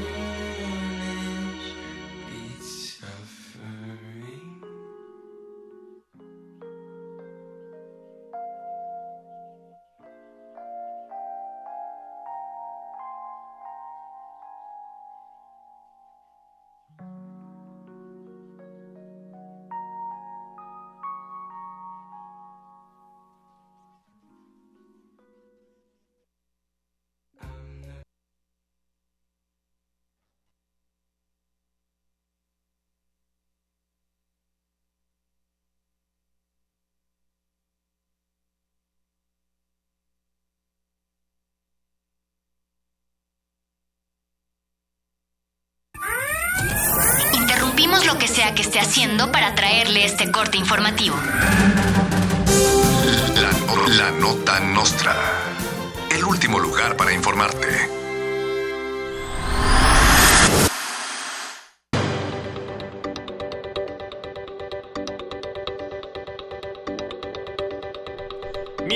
Y altos funcionarios públicos se quejan del miserable salario de 100 mil pesos al mes que recibirían si les bajaran los sueldos. Uno de ellos es la diputada local del PRI en Jalisco, Cuquita Moreno, quien aseguró que si le bajan el sueldo tendrá que robar. Cookies dijo que tiene que pagar traslados, vestuarios, guardaespaldas, personal. ¿Saben? Esas limusinas no son gratis. Por su parte, usuarios indignados de Facebook exigen que los altos funcionarios conserven sus sueldos millonarios, pues aseguran dejan muy buenas propinas. Funcionario que hace tres horas de camino a su trabajo por el tráfico se queja de la propuesta del PG de descentralizar las secretarías, pues dice ahora tendrá que hacer dos horas a Puebla. Algunos defensores de esta propuesta, por su parte, afirman que sería más seguro viajar de un municipio a otro en carreteras siniestras de la República Mexicana que viajar de una colonia a otra en la Ciudad de México para sacar fotocopias y hacer trámites. ¿Ustedes qué piensan? Derechairos indignados porque AMLO no cumple sus promesas de campaña, realizan plantón en reforma y descubren que en realidad el PG aún no es presidente. Y a mí me descuidas dos minutos y te endeudo con otros 10 mil millones, porque mientras todos vigilan al peje, el presidente, aún presidente Enrique Peña Nieto, pide 10 mil millones de dólares a los Estados Unidos para que lo paguen los mexicanos. Los derechairos, los detractores del peje, afirman que todo es su culpa, porque si no lo hubieran estado vigilando a él, nada de esto hubiera pasado. Al PG ni lo han nombrado como presidente electo y ya ven más de un defecto los que siempre lo han juzgado. Juzgar por adelantado es de jueces muy soeces que se olvidan muchas veces del presidente en, en función, pues para la sucesión faltan más de cuatro meses.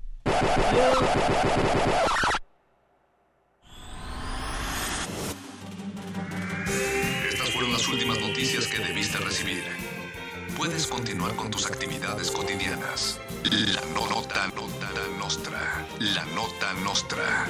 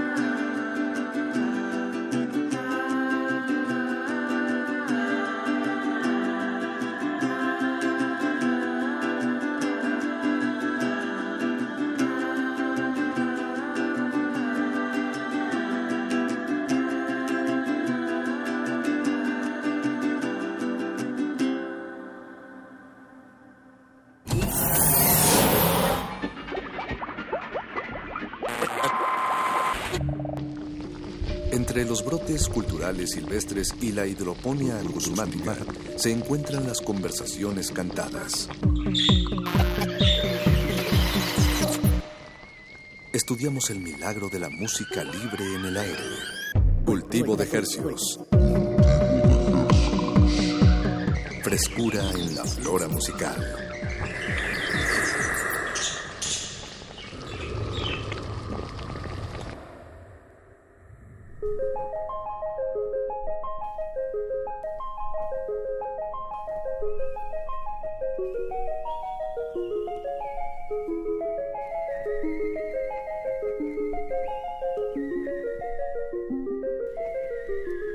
Organismos audiosensibles inmersos en esta ciudad, entre traslados y versos. Les saludamos desde Resistencia Modulada en este laboratorio musical que hemos titulado Cultivo de Ejercios. Les acompaña esta noche tras el micrófono su servidor Paco de Pablo y Apacho Raspi esta noche no se encuentra con nosotros, está enfermito en cama, pero le deseamos una pronta recuperación Afortunadamente este programa camina con tres piernas y la otra pierna que se encuentra esta noche tras el micrófono es mi colega, amigo, no sé dónde pintar la línea, Eduardo Luis. No, amigo, sin duda, amigo. Pero esta noche frente a los micrófonos somos profesionales, somos colegas. Eh, colegas de la comunicación. Colegas de la comunicación, de la exploración sonora musical. Y les damos la bienvenida. Fueron tres semanas que estuvimos fuera de, de pues descansando, fuera del, del aire, del, de este momento. Que no, no, no fuera del aire, no fuera del aire. Bueno, nosotros, o sea, como nuestros cuerpos. Fuera, fuera de esta cabina, fuera de, esta, emisora. Pero todos siempre trabajamos para ustedes para que no, no tuvieran minutos eh, vacíos y les grabamos bastante programas que espero que hayan disfrutado, eran temáticos todos. Sí, fueron además tres semanas durísimas, llenas de, coyuntura. Sí, justo fue como una semana en donde, o sea, nos fuimos en una semana en la que... la, última semana en vivo fue mm. una semana antes de las, elecciones, todavía quedaban tres de fútbol y muchas otras cosas uh, que, que ahí se quedaron en el aire, pero bueno, Esperamos que hayan disfrutado estas emisiones. Ya estamos de regreso. De aquí hasta, hasta las próximas vacaciones, que son en diciembre. Eh, cultivo de ejercicios es este espacio de resistencia modulada dedicado a, a, difundir y propagar la música libre en el aire y charlar con la gente que, que la crea, que la hace, que la compone, que la canta. Y esta noche no es la excepción. Este, tenemos sujetos de estudio normalmente a quienes disectamos frente a sus oídos, musicalmente hablando, por supuesto. Y bueno, eh, iniciemos este experimento musical radiofónico titulado Cultivo de Ejercios. Esta noche nos acompaña Amanda Tobalín, que ya está aquí eh, acompañándonos frente a los micrófonos. ¿Cómo estás, Amanda? Hola, ¿cómo están todos? Yo estoy muy bien, muchas gracias por recibirme. Bien, Hola, pues bienvenida. Bienvenida. Em, no pude no notar que tu nombre eh, no tiene acento, tu apellido, pues. Entonces, ¿es Tobalín o, o sí es Tobalín? Pero, ¿cómo decimos tu nombre? Esa es una gran pregunta. En realidad, mi nombre es italiano, entonces sería to Tobalín. Pero pues en México es aguda, ¿no? y, y ahí la regla. Entonces todo el mundo me dice Tobalín. Y pues no, nada, a mí no me molesta. De repente verlo escrito así con el acentito me asusta por motivos legales. de que esa no soy esa no soy yo, sí, pero pues más allá de eso todo bien, Toalín está muy bien. Tu, tu familia entonces es de viene de Italia, bueno, una parte de tu familia. Yo soy una mezcla muy chistosa. Mi papá es italiano, mi mamá es yucateca de origen maya, mi abuela es maya y mi abuela, la, la esposa de mi, eh, la madre de mi padre, es regiomontana. Okay. Entonces, ahí tenemos una, una mezcolanza bastante rica. ¿Y tú dónde, en, en dónde creciste? Este, ¿En la, en la en el norte o en la en Yucatán eh, o, en Italia o un poco de los tres yo soy eh, yo soy chilanga ah, bueno, ni, uno ni otro ni uno ni otro nací en el centro y pues nada he ido tenido la oportunidad de visitar todos los lugares pero siento que nada me define más que la Ciudad de México me siento muy a gusto aquí. ¿Y eres del centro? Soy del... No, yo soy de Xochimilco, soy del ah, del sur. Mm, del sur profundo. Sí, profundísimo. Pero no tanto como Cuapa, pero, pero sí, Exacto, sí, sí, ahí, se Llegando a los niveles de profundidad. Bien. Bien, saludos al sur profundo de esta ciudad, por supuesto, que con esta lluvia esperamos no estén demasiado inundados, solo lo, normal, lo, poquito inundados, pero inundados sin duda. Lo que, lo que lo que nos acostumbramos a que sea normal. Lo que nos lo que se normaliza, aquello que se normaliza en la en los drenajes de esta ciudad. Pero bueno, Amanda, nos da mucho gusto que nos visites. Muchas gracias, yo este, también estoy muy contenta. Porque tu, tu proyecto es eh, como, tal, como Amanda Tobalín. Está bien, bueno, Tobalín. Tobalín, Tobalín, está muy bien. Amanda Tobalín eh, ya cuando decides salir eh, y publicar tu música y, no solo publicarla, sino eh, hacer el otro lado de la chamba, ¿no? Eh, tocar en vivo y digo, bueno, digo chamba entre comillas porque, o sea, sí no, bueno, eso es lo, que suele pasar, ¿no? Con, con, estos proyectos. ¿Tú, ¿Tú lo ves como tu chamba? Sí, por supuesto que lo veo como mi chamba. O sea, siento que hay una parte de mí que que ama mucho cantar y tocar el violín y, si fuera por mí yo estaría todo el día así en pijama tocando y cantando. Pero pues también está toda la otra parte que es como del, del poder vivir de, lo que haces, ¿no? Y para eso pues... Eh, a mí me gustaba pensar que no tendría nunca en mi vida que hacer trabajo de oficina, pero pues en realidad hago trabajo de oficina, pero desde mi casa, ¿no? Y en mi pijama, pero pues si tengo ahí mis ocho horas diarias de estar contestando correos, al pendiente de las redes, haciendo la logística, calendarizando, este, calendarizando sí. Y también, pues yo soy de esos músicos que se meten hasta en la cocina, en sus producciones, estoy todo el tiempo haciendo mis, la, lo que me gustaría de mis mezclas, la edición de mis, de mis arreglos, yo hago todos los arreglos de mi proyecto para todos los músicos que, con los que tengo el honor de, tocar. Entonces también pues eso adquiere pues ciertos hábitos, ¿no? De pues de murciélago un poquito, casi nos salimos a la luz de repente. Entonces creo que es, yo sí lo considero chamba. yo me tengo que poner así mi reloj así de ya llevas 10 horas trabajando, vete a dormir, vete a dormir, porque si no ya después me siento muy mal. Y yo creo que ese lado siempre va a ser trabajo. Pero todo se te olvida, ¿no? Todo se te olvida cuando estás ahí en el escenario y estás tocando y estás cantando. Em, me parece muy interesante este, tu música y aparte que toques violín, que toques violín y cantes es como como wow, o sea, las dos cosas son eh, difíciles. Además creo que es la, eres la primera violinista eh, como tal que, nos visita. Ah, sí, sí, es cierto. Eh, quería preguntarte qué había empezado primero, si siempre te gustó cantar, ¿cómo empezaste en la música? Ya, pues yo empecé a tocar piano a los cinco años y después eh, tenía un amigo que tenía su papá tocaba en la filarmónica, tocaba el violín. Y entonces cuando fui a la primaria hicimos nuestra, nuestra banda de rock y el papá tocó con nosotros el violín y tuvimos que tocar la de Dust in the Wind. Y fue un ah. momento súper cursi, pero me gustó muchísimo, muchísimo cómo tocaba el violín y me enamoré, me enamoré del violín y me compré un violín, bueno, más bien rogué a mis padres que me compraran un violín y estuve ahí como practicando, pero no me salía nada, no me salía nada. Yo no soy la, mejor violinista, soy la mejor violinista que puedo ser, pero pues nunca, nunca se, se me dio naturalmente. Y una vez, cuando estaba a punto de audicionar para entrar a la escuela, me dijeron, oye, también sabes que te mejora mucho la afinación si cantas, porque los que estudian canto, pues les mejora mucho la afinación. Entonces empecé a tomar clases de canto a la par, hice los exámenes y curiosamente cuando pasé la primera etapa del examen de música, que era como la teórica y todo eso, me dijeron, ¿qué instrumento quieres? Y yo dije, bueno, pues, pues canto, como que me fui un poquito a la fácil. Y después resultó que no era tan fácil porque los dos son muy complicados.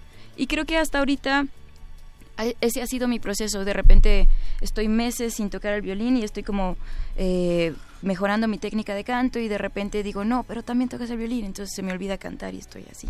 Ahora trato de ser más equilibrada. Por ejemplo, el, el violín, ¿qué, ¿qué es lo que te interesa en cuanto a estilos y o incluso intérpretes del violín, ¿lo, ¿lo, has estudiado de esa manera? Como alguien que, que, agarra la guitarra y dice, ah, es que yo quiero tocar como Joe Pass, o digo, no, no sé.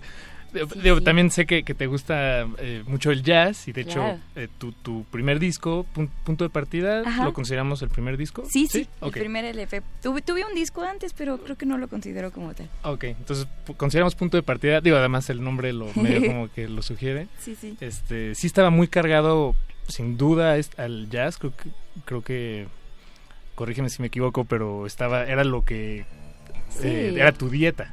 Era lo que hacías. Era lo que comías, cenabas, desayunabas. Sí, pues, este, es muy, es muy buena tu pregunta. Yo creo que el violín lo empecé a estudiar justo, eh, primero a partir de lo clásico, ¿no? Creo que es muy difícil ser violinista si no empiezas por la música clásica, Mm. a menos que seas violinista de música tradicional, lo cual después empecé a estudiar.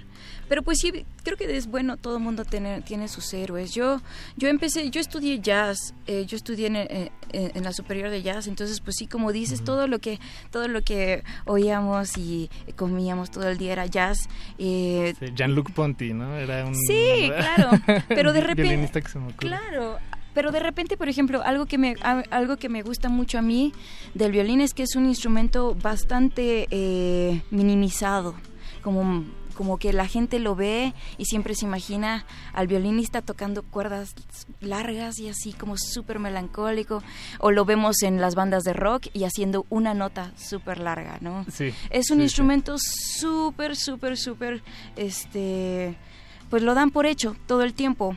Eh, entonces yo lo que hice fue empezar a buscar violinistas que salieran como de esa zona de confort, ¿no? Y eso me llevó pues a toda clase de géneros, me llevó al son jarocho, ¿no? Me llevó a Andrew Bird, ¿no? Me Ah, llevó... Sí, Andrew Bird es como de, de- de mis máximos, de mis máximos. Me llevó al free jazz, ¿no? A los violinistas del free jazz, ¿no? Porque también siempre creemos que el violín tiene que ser súper melódico y afinado y que nos lleve al, como al cielo, donde los ángeles. Siempre nos, tenemos esta imagen del violín, pero el violín puede ser muy rudo. El violín puede ser un instrumento de percusión. El violín puede ser un instrumento sumamente desafinado y rockero. Y eso lo encontramos en el country, lo encontramos en los violines de bluegrass, lo encontramos en eh, pues los violines de- del K-pop, ¿no? O sea, lo encontramos en todos lados. Entonces, eso fue lo que a mí me, me ha llevado como con esta búsqueda y todo el tiempo estoy, eh, estoy buscando qué sonido sacarle al violín. Y no precisamente son como en las cuerdas, ¿no? O sea, yo sí me pongo a pegarle a la caja, me pongo a ver qué, qué puedo A- a sacar. gritarle. Gritarle, contéstame. No, no es cierto. Pero sí, creo que eso. Y tengo ahí mis héroes. Tengo, mi violinista favorito es Billy Bang, eh, un free de la década de los setentas, que si lo escuchas toca sumamente desafinado. Y uno a simple vista diría, ay no, toca toca súper mal, pero hay cierta fragilidad en lo que toca, como que, y eso es algo que yo necesitaba en ese momento, como sentir que no necesitaba esta imagen del violinista prodigioso que toca todo excelente, sino más bien como el violinista como aquel guitarrista que no necesita tener todos los licks, pero está ahí entregando y dando lo mejor de sí. Y yo creo que esos son como los violinistas que a mí me caen bien. Ok, ok. Pero, Digo, además mencionabas el, el son jarocho, por ejemplo, y el- en la música tradicional mexicana el violín en realidad es, este, eh, co- saludos a Marte Acero si nos está escuchando, es fundamental, ¿no? Por Es- eh, y, y- y tiende más hacia ese lado rockero, como del country, Claro. desafinado, ah, digo, desafinado, tomate, tomato. Claro, podríamos, sí. podríamos ver, tratar de definirlo. Pero sí, o sea, México en realidad es un país, parecería que no, pero donde el, la- el violín es un- juega un papel muy importante en las músicas tradicionales. ¿no? Sí, las cuerdas. Y, y creo que es como otro, son cánones de belleza diferentes, porque los que tenemos nosotros son muy occidentalizados y a veces muy americanizados. Y pues llega, llegan los violinistas clásicos y ven a los violinistas de son jarocho y dicen, ay no, tocan súper desafinado.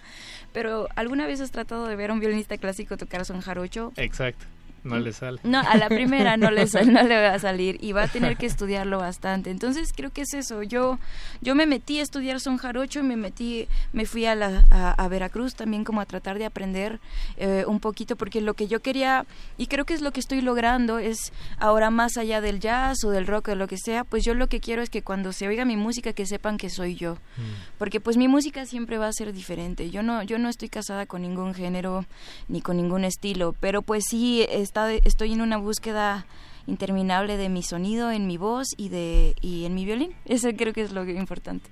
Bien, buenísimo. Pues Amanda, este es un programa musical. Qué bueno. Por supuesto para conocerte y conocernos, pero es creo que ha llegado el momento de escuchar música. Y te, te propongo lo siguiente, a ver si te parece bien. Venga, venga. Escuchemos algo de tu primer disco como para hacer una, una simulación cronológica de lo que ha sido tu, tu, tu hasta ahora historia en la música grabada, grabada perdón. Entonces, eh, escuchemos algo de punto de partida y luego ya nos vamos a, a lo que va a ser tu nuevo y más reciente y pronto por salir disco. Va, seguro. este, que se llama Crónicas. Ok. Sí, ¿verdad? Estoy todo... Tú, tú, corrígeme si me equivoco. No lo haré porque estás muy bien. Este, de tu disco Punto de Partida, que además hay una historia ahí em, que me gustaría que, nos platiques un poquito, pero mejor lo hacemos después de, de, escuchar la música. ¿Qué te gustaría escuchar? A mí me gusta mucho Cactus, Uf, pero... Venga. ¿Sí? ¿Sí? seguro. Ok. Te platico si quieres un poquito. Cactus es original de Gustavo Cerati. Exacto. Este, pero yo por tradición siempre en cada uno de los discos que, que meto meto un arreglo de un artista eh, latinoamericano que yo admire mucho. En el primer EP fue Silvio Rodríguez, en este fue este Cerati y en Crónicas va a ser Julieta Venegas. Entonces, ah, pues nada, le tocó a Cerati. amamos Cactus. Entonces, bien, bien. Entonces, pues dos pájaros de un tiro. Escuchamos a de alguna manera a Cerati a través de la voz de Amanda Tobalín esta noche en Cultivo de Ejercios. cultivo de Ejercios.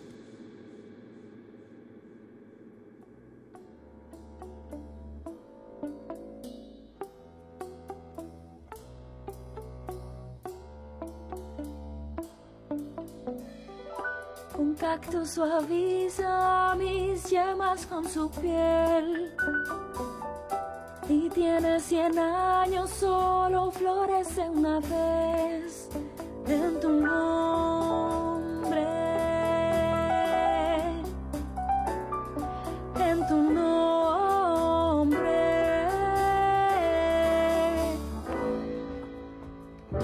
Y tiene un veneno más amargo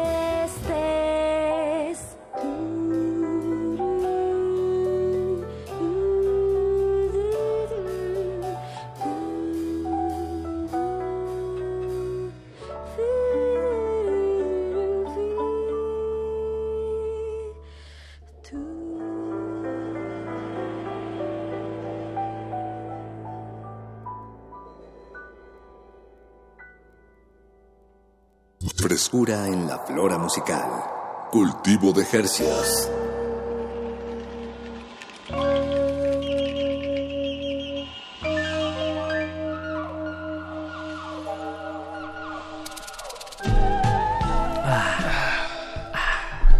Qué tremendo, queridísimo Eduardo Luis Frescura. Hernández.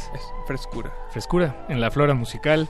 Lo que acabamos de escuchar fue Cactus, hablando de flora musical, un tema original de Gustavo Cerati, pero que llega hasta sus oídos porque Amanda Tobalín decidió masticarlo, digerirlo y regurgitarlo en forma de un tema original que forma parte de lo que fue tu primer disco, como Sí. en forma, tu primer LP, Sí, sí. punto de partida. Y retomando eh, lo que comentábamos en el bloque anterior, yo quería como hablar un poquito, tal vez no demasiado en eso, porque sé que hay otras cosas como más coyunturales en tu carrera, tal vez. Pero se se me hizo muy interesante. Este disco, no sabía, lo produciste con Iraida Noriega. Sí. Y tienes una lista ahí tremenda de personas que participaron en él. Agustín Bernal, Claro. eh, Emanuel Cisneros, Alex Mercado. Sí. Y digo, me voy a quedar sobre todo con Agustín Bernal y con Iraida Noriega, que son estas figuras. eh, le, le contaba a Eduardo Luis que, que eh, digo, porque, porque tú no los conocías, amigo, pero es- está bien. este, que, que son estas figuras como, pues, digámosles maestros, ¿no? Ya, ya están en una categoría de maestros Sí, totalmente. de la escena del jazz y Iraida Noriega fue maestra de muchas voces este, que todos Sí. conocemos. Agustín Bernal, pues es, imagínense, el maestro de Aarón Flores. Sí, sí, ¿verdad? Sí, Sí, es un sí, maestro. sí, Sí, por un momento pensé que me estaba confundiendo. Sí, es el maestro de Aarón Flores. De Ar- A- Aarón Aarón Cruz. Aarón Cruz. Eh, no, Aaron sí me estaba es que confundiendo. Aaron Flores sí existe y es un guitarrista. Ah, eh, ya, sí, sí, no, entonces sí me estaba confundiendo. Yo dije, pues sí, puede Ese ser, es- sí. No, de Aaron- de- exacto, de Aaron Cruz. Y, y bueno, y es, este, pues te, te rodeaste de estas personas que además me, Sí. me intrigan mucho, digo, si, si hay alguna historia ahí de, de cómo viste con ellos. Pero, eh, pues eso, tu, tu sonido, el sonido de tu primer disco, eh, que si bien es tuyo, eh, está muy, digamos, mediado, y no, no lo digo en un mal sentido, nada más No, como no. sonoramente, por las manos que te ayudaron que, o que con las que colaboraste. y- Claro. Y, sonaba, eh, pues sí, pues muy, muy, jazz, muy jazzístico. Claro. eh, como nos decías hace rato, ¿no? Que, que Sí. era lo que consumías. Pero esta, lo que vamos a escuchar ahora, de- de- y bueno, démosle un respiro antes de, de escucharlo, que es este lo, lo que se viene, lo, lo que vas a publicar en tu siguiente disco, eh, pues ya es otro sonido completamente, ya de- dejaste el jazz atrás un poco, o por lo menos el jazz, eh, ese jazz que es muy característico de estas personas, y estás explorando otras cosas. Claro. Y bueno, tú, a ver, platícanos, pues por el principio, ¿cómo diste con estos personajazos? Pues tengo, tengo la fortuna de llamarlos a todos amigos o maestros. Este, yo conocí a todos ellos porque eh, fui, em, tomaba clases con, por ejemplo, tomaba clases con Alex y un día me dijo, ah, pues quieres aprender del jazz, ¿no? Y le, y le- y le dije, sí, y me dijo, bueno, pues ¿por qué no eres mi asistente personal? Entonces yo fui asistente personal de Alex Mercado, le, le llevaba sus citas, lo llevaba como a los conciertos, pude ver cómo se cómo se hacían cosas. Este, yo yo empecé a estudiar jazz porque para mí representaba mucha libertad. Y creo que fue, ha sido una búsqueda constante. Yo empecé a estudiar canto eh, operísticamente, estudié bel canto, e incluso concursé como cantante de ópera. Y después dije, bueno, está bueno, pero la verdad es que no, no siento que me represente. Después conocí a, a una cantante que se llama Magos Herrera, que es de las cantantes de jazz más grandes que, que, ha, que ha nutrido y, ha- y que ha dado muchísimo y que, que vio nacer esta, este país. Y ella me, ella me presentó con Alex, Alex acabé que trabajando con él. Y todos, todos, cada uno de ellos, Agustín Bernal fue mi maestro de, de improvisación en el violín, eh, todos ellos. Y yo estaba como muy metida como en ese momento como en el jazz porque el jazz para mí es wow es, es lo máximo. Y de verdad no pasa el día que yo no yo no lo vea con tanto con tanto respeto. Y, pero creo que en ese momento de mi vida yo lo veía todavía más porque representaba en mí la manera de no hacer lo mismo dos veces no y creo que es algo que, que hasta la fecha si alguien ha visto alguno de nuestros conciertos en vivo eh, pues lo seguimos haciendo en vivo todos improvisamos y una canción jamás suena igual dos veces. Eh, no tenemos miedo a cambiar la estructura. Si de repente el baterista quiso hacer un solo en medio de mi coro, pues nadie se saca de onda. Todo el mundo voltea y pues, venga de- de- con todo. Y eso es algo que te da el jazz, que no te da de otros géneros. Y yo estaba como en un principio como muy metido en eso, pero después comencé otra vez con la, con la espinita de que había algo ahí que no me representaba, porque no importa cuánto estudies jazz, al final del día el jazz es anglosajónico anglosajón y es americano y no es tu historia, no es parte de tu historia. Y pues yo vengo con una de un bagaje cultural muy rico, latinoamericano, muy rico que bueno, sí también europeo, pero la verdad no le hago mucho caso a ese lado. No es más como la latinoamericano. la, península y el norte. Exacto. Entonces, había algo ahí que yo decía, es que está algo está faltando. Entonces, yo creo que en este disco punto de partida como que comienzo a utilizar los primeros elementos de folclore que yo ubico, que eran, por ejemplo, en, Cactus, ahora que la tocamos, que era la chacarrera argentina, mm. que era el, son, ¿no? Que era el son montuno en ella, cosas así del, del estilo que yo ubicaba porque eran eh, ritmos que cantaba mi abuela, que cantaba mi madre, ¿no? Que, que si yo bien eh, tendemos mucho a descalificar la idea del folclore porque lo pensamos siempre como de los pueblos, originario de los pueblos, y no nos damos cuenta que el folclore es todo lo que nos vuelve quienes somos, los latinoamericanos. Y yo no, yo, yo, yo tenía muy claro que, que yo no era de la generación, por ejemplo, de Chabela Vargas, yo era generación Zoé, ni siquiera Café Tacuba, éramos generación Zoé. Entonces, ¿qué era lo que estaba pasando? Pues yo decía, pues entonces, ¿cómo me puedo identificar como latinoamericana? ¿Qué es lo que está pasando en la actualidad? Eh, que tendemos mucho a menospreciar lo latino porque siempre estamos escogiendo lo americano y no nos damos que lo latino está impregnando a lo americano, ¿no? O sea, si ustedes escuchan música americana, todo está latinizado. Entonces, más bien, lo que yo he hecho a lo largo de, estos dos años de espera es eh, ver ritmos que me definan a mí. Y pues el jazz sigue ahí. O sea si ustedes comparan una rola con otra el jazz sigue ahí. O sea el, jazz no se va a ir pero ahora lo, el jazz más que tocar jazz el jazz es una herramienta para hacer lo que a mí me gusta hacer no y pues sí eh, las rolas que van a salir de este disco no se parecen nada una a la otra. Entonces tampoco se vayan con la finta de que ahora ese es lo mío porque tampoco. qué gusto, qué gusto me da, escucharlo. Digo, porque lo, que vamos a escuchar ahorita, el tema se llama Soy, que es el primer sencillo que, que, que, has publicado de este material, que, que saldrá en unos meses. Eh, todavía no hay fecha fecha, pero ya está en el horno. Ya. Es un horno de cocción lenta, eh, como suelen serlo los discos Para, para la mayoría. Y bueno, pues esperamos que esté, que, que, se cosa bien. Por supuesto, cuando ya lo tengas publicado, este disco que se llama Crónicas, que es tu ¿Es tu tercer álbum? Sí, es mi segundo, disco de larga duración. Ah, el primero fue Punto de Partida y este, pero en realidad es el tercero porque ya tuvimos un, el, un este EP antes que se llamó Amanda Tobalín, que pues eran cuatro rolas, ¿no? no, no. Sí, sí, era como parte de la historia. ok. Bueno, pues ese disco, Crónicas, saldrá en unos meses. Hasta ahora solo hemos vamos a poder escuchar este tema que se llama Soy. Eh, ¿Te parece si lo sonamos y luego charlamos al respecto? Sí, muchas gracias. Pues escuchemos de Amanda Tobalín eh, este tema que se llama Soy, que si me dan un momentito, ya está listo. Buenísimo. Eh, bueno, siguen escuchando Cultivo Ejercicios, esto es Soy. Cultivo de Ejercicios.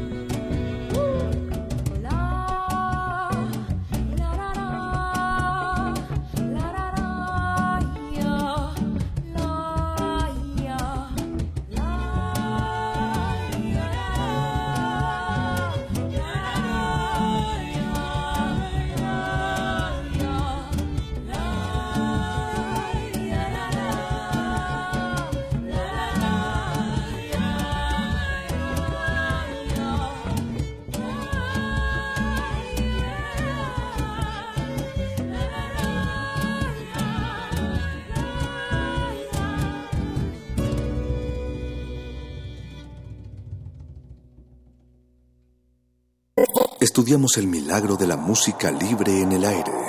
Cultivo de Jercias.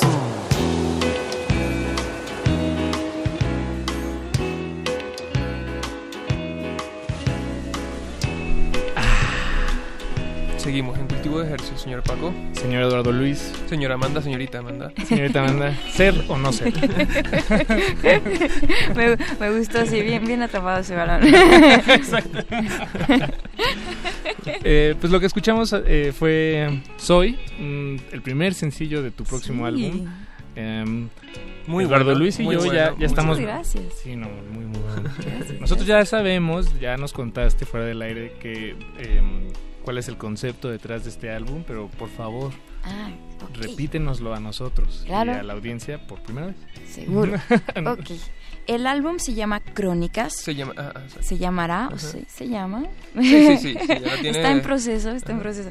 Este es, es, es un proyecto en el que he trabajado desde hace dos años, desde que estaba yo girando con punto de partida, ya tenía como en mente este disco, porque eh, pues como lo hemos hablado en punto de partida, yo estaba muy enfocada con los arreglos musicales, no me interesaba mucho como que el papel de cada instrumento fuera como muy, pues muy clásico, muy de la escena del jazz, y me quedaba mucho la espinita de, de la letra, ¿no? A mí me gusta mucho hacer letras y como que sentía yo que las letras no eran lo suficientemente profundas y una vez un maestro me dijo, oye, pues es que en realidad las canciones deberían contar una historia. Eh, por las canciones deberían ser como algo que te identifique, que las hagas, que las escuches otra vez, ¿no?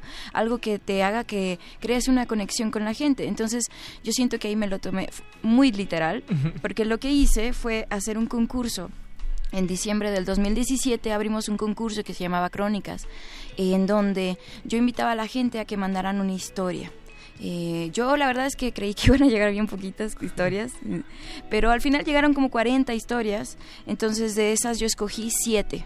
Eh, no había como una regla en especial, lo único que yo pedía es que era el, el personaje de la historia fuera la persona que estuviera escribiendo la historia, porque a mí me interesaba mucho ver pues qué pensaba, cómo sentía, qué lo había hecho sentir la situación. Entonces me llegaron muchísimas historias muy buenas. Este pues había de todo, ¿no? De amor, de había una de terror, escogimos varias. Entonces el resultado es un disco, creo que es el disco más ecléctico que, que he hecho hasta ahora. Eh, lo- todas las canciones son muy diferentes entre sí. Todas tienen como, porque lo que hice yo para escoger a las, las historias como ganadoras, ganaban su canción. Exacto. Era como ver de dónde, de qué estado eran, ¿no? Qué era lo que estaba contando, si era algo romántico, si era algo de miedo. Entonces, ah, hubo, ah, y hay experimentos muy interesantes, ¿no? Por ejemplo, este el caso de, no sé, Santiago, que es un chico de, de Veracruz de 19 años, que, que quiere venirse a la Ciudad de México y entonces está, está tratando de convencer a su mamá, pero su mamá vive solo con él, entonces como que quiere convencerla de que la va a dejar sola, entonces le prepara una cena, la cena favorita de la mamá, y luego ya que la mamá está sentada, le, le escribe una carta, y todo lo que dice esa carta yo lo hice una canción. Entonces como es veracruzano, pues yo ahí me, me, me, me basé con Jerónimo González, conocido como Las Jerónimo, este, que él es buenísimo porque él tiene esa onda del son jarocho y, el, la fusión con otros géneros como el jazz, como el hip hop. Y él, y él es de allá. Y él, es de allá, él es de Veracruz. Entonces, eso es fue básicamente lo que hicimos, escoger las canciones, después yo hice los arreglos y había como cosas que me llamaban la atención de cada canción, que yo decía, chin, aquí sí voy a necesitar ayuda, entonces acudía como a, los músicos de nuevo a los que admiraba muchísimo, entonces tenemos por ejemplo a Todd Clauser, que tenemos, lo tenemos en dos canciones, una de ellas se llama El pájaro mudo, que es una historia de terror de San Luis Potosí, entonces supone que es un pajarito que, que le roba la voz como a las chicas porque él está enojado porque ya no puede silbar. Y es como una leyenda urbana que hay allá. Entonces, a mí eso en mi cabeza me sonaba mucho a rock progresivo y guitarras y así. Entonces dije, no, pues Todd Clauser. Entonces, eso es lo que está pasando. Van a ser cuatro sencillos los que salgan este año. Soy es la primera, Soy es la, eh, la, única canción que no es una historia, que es como mi crónica, lo que yo le aporté, y es está basada en lo que yo estaba sintiendo en un momento de mi vida, como de confusión y de, de ansiedad. Y, y, también de, de llegar a a una paz con eso, ¿no? Sí. sí. Digo, por, por lo que dice la letra, pues. Como, claro. Como que estás, te estás diciendo, pues, bueno, pues yo soy esto. Exacto. Y cómo la ven. Exacto. Sí, creo, creo que soy tiene que mucho que ver con, con yo siento que todo el mundo ha vivido ese momento en el que se siente muy mal consigo mismo porque no logró tener la aprobación de cierta persona, de cierto sector, de sus amigos, de su familia. Y creo que ese momento es necesario, es necesario en la vida de todos, como darnos cuenta de que podemos echar a perder, podemos decepcionar a la gente y no pasa absolutamente nada, ¿no? Al otro día te levantas y todo bien. Y creo que ese momento es importante porque al otro día dices, bueno, pero pues si yo no hubiera decepcionado a la gente, nunca, hubiera descubierto quién soy yo en realidad. Entonces creo que de eso se trata Soy y todas las canciones del disco pues son historias muy bonitas, todas muy diferentes. De repente me da miedo así que, ay, no se parece una a la otra, pero nada, pero pues bueno, ahí estamos pues Amanda, me, indican de, este y con toda razón que, se nos ha acabado el tiempo. Perfecto. Pero bueno, no nos queda más que uno, agradecerte que hayas venido y dos, que, que nos hayas compartido todas estas historias como eh, como es, es, es increíble que, que, vayas a sacar un disco con historias que te llegaron a ti, como que lleguen las historias y solitas llegaron. y, nos, nos emociona mucho, cuenta con, con, que nos dará mucho gusto verte de nuevo ah, cuando una vez que esté publicado el, tu tercer álbum llamado Crónicas. ¿Y alguna última cosa que quieras agregar? Tal vez algún anuncio, alguna presentación que tengas. Sí, pues saludos a mi mamá. No, este, pues nada, que me sigan en las redes, Amanda Tobalín. Siempre el truco es aprender a deletrear mi apellido, que es T-O-V-A-L-I-N. Y con ese nombre, esténse pendientes porque pues vamos a seguir sacando sencillos este año. Y este disco está hecho por ustedes, entonces incluso más adelantito, antes de sacarlo, vamos a hacer otro concurso en donde van a mandar como sus grabaciones para hacer las intersecciones entre las rolas. Ah, Entonces esténse pendientes y ahí estaremos esperando sus, sus grabaciones. Bueno, pues Amanda, muchísimas gracias. Mucho gusto. a ustedes y a todos los que nos oyeron. Nos oímos pronto. Eh, Eduardo Luis, muchísimas gracias, amigo. Fue un honor tenerte aquí a mi lado. Nos veremos próximamente. Probablemente el jueves. Sí, seguro. Así es. Eh, Muchas gracias a don Agustín Mulia, que estamos de regreso a a, este, a, esta danza radiofónica que hacemos todas las noches, don Agus. Usted y nosotros. Eh, quédense con playlist, que va a estar bueno. Hasta las 11 de la noche y nos despedimos. Hasta luego, gracias. El invernadero sónico debe cerrar sus puertas. Un procedimiento de rutina. Respira. Vuelve. Cultivo de Hercios.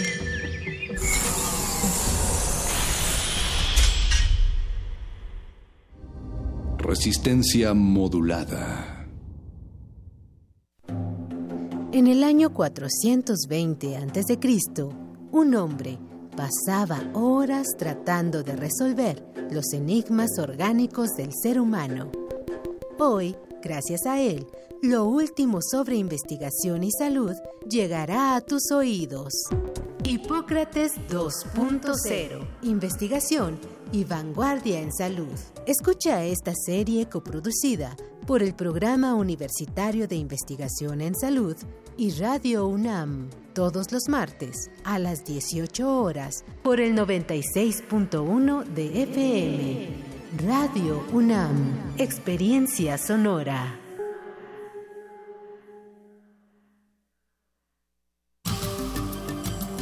La exposición Revolución y Estabilidad en el Museo del Templo Mayor conmemora los 30 años del recinto y los 40 del proyecto arqueológico. Se pueden apreciar piezas como la escultura de Xutecutli, el centro Chicahuastli de mármol verde, la olla del dios Tlaloc y la pieza Mimixcoa, las urnas funerarias de Tezcatlipoca y Mixcoatl, la pieza de la serpiente de fuego Siucoatl. La muestra Revolución y Estabilidad está abierta en el Museo del Templo Mayor, Centro Histórico de la Ciudad de México.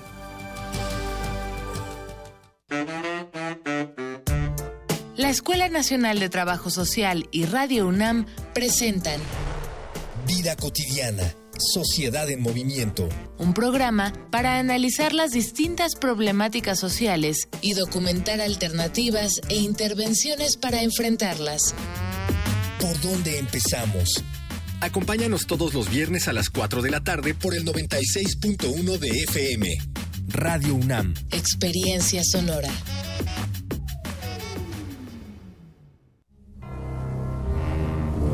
Un antiguo grimorio reza un ritual que debe realizarse la primera hora del último día hábil de la semana.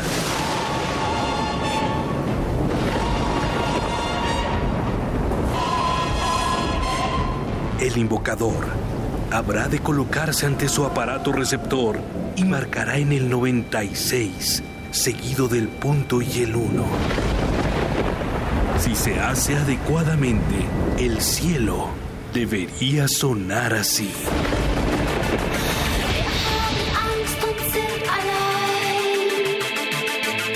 Carpe Noctem, el refugio sonoro para la cultura gótica. Viernes a las 0 horas por el 96.1 de FM. Radio UNAM, experiencia sonora.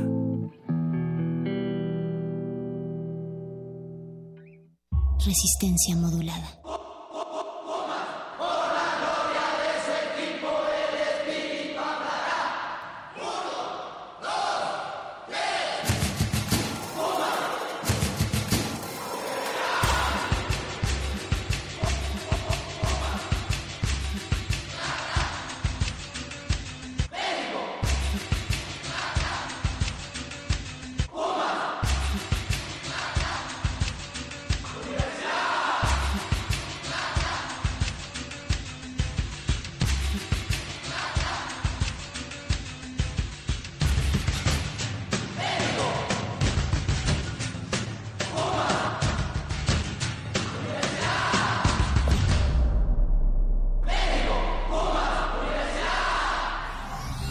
Resistencia modulada.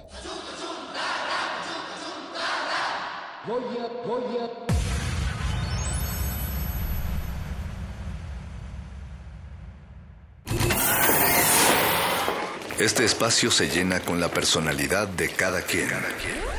Este espacio suena igual que el pasado y las aficiones de una persona. Aquí los individuos entran a descomponerse en las partículas musicales que los conforman. Playlist. Conciertos unipersonales de amplio formato.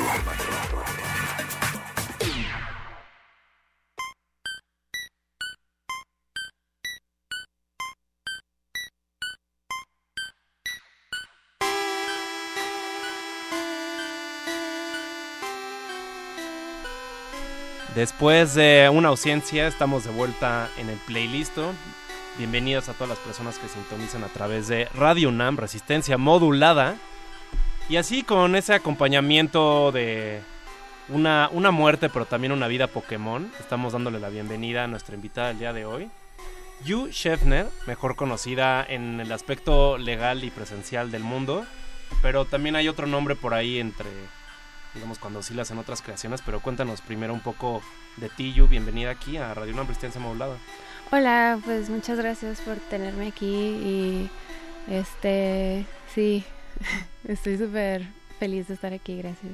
Bien, bien, bien. Ahora, eh, me gustaría que cuentes un poco de, tu entorno, el entorno donde tú habitas y también de alguna manera donde tú te concentras, donde tú trabajas. Por lo que tengo entendido, eres originaria de Tijuana, pero vives en Mexicali. Sí, sí, este, estuve viviendo en Tijuana, pues casi toda mi vida he vivido en Tijuana, hasta hace como unos años que salí de la universidad y me vine a vivir aquí al DF. Y luego, como después de unos dos años, me fui a vivir a Los Ángeles y luego de Los Ángeles me fui otra vez a, Tijuana y luego ya me fui a Mexicali y estos últimos eh, dos años he estado viviendo en Mexicali. Bien, bien, bien. Mexicali es un lugar donde tenemos alguna conexión, como hay invitados de cultivo de ejercicios que son de ahí el buen Polo Vega, el Trillones, saludos sí, Trillones. Sí, sí, este...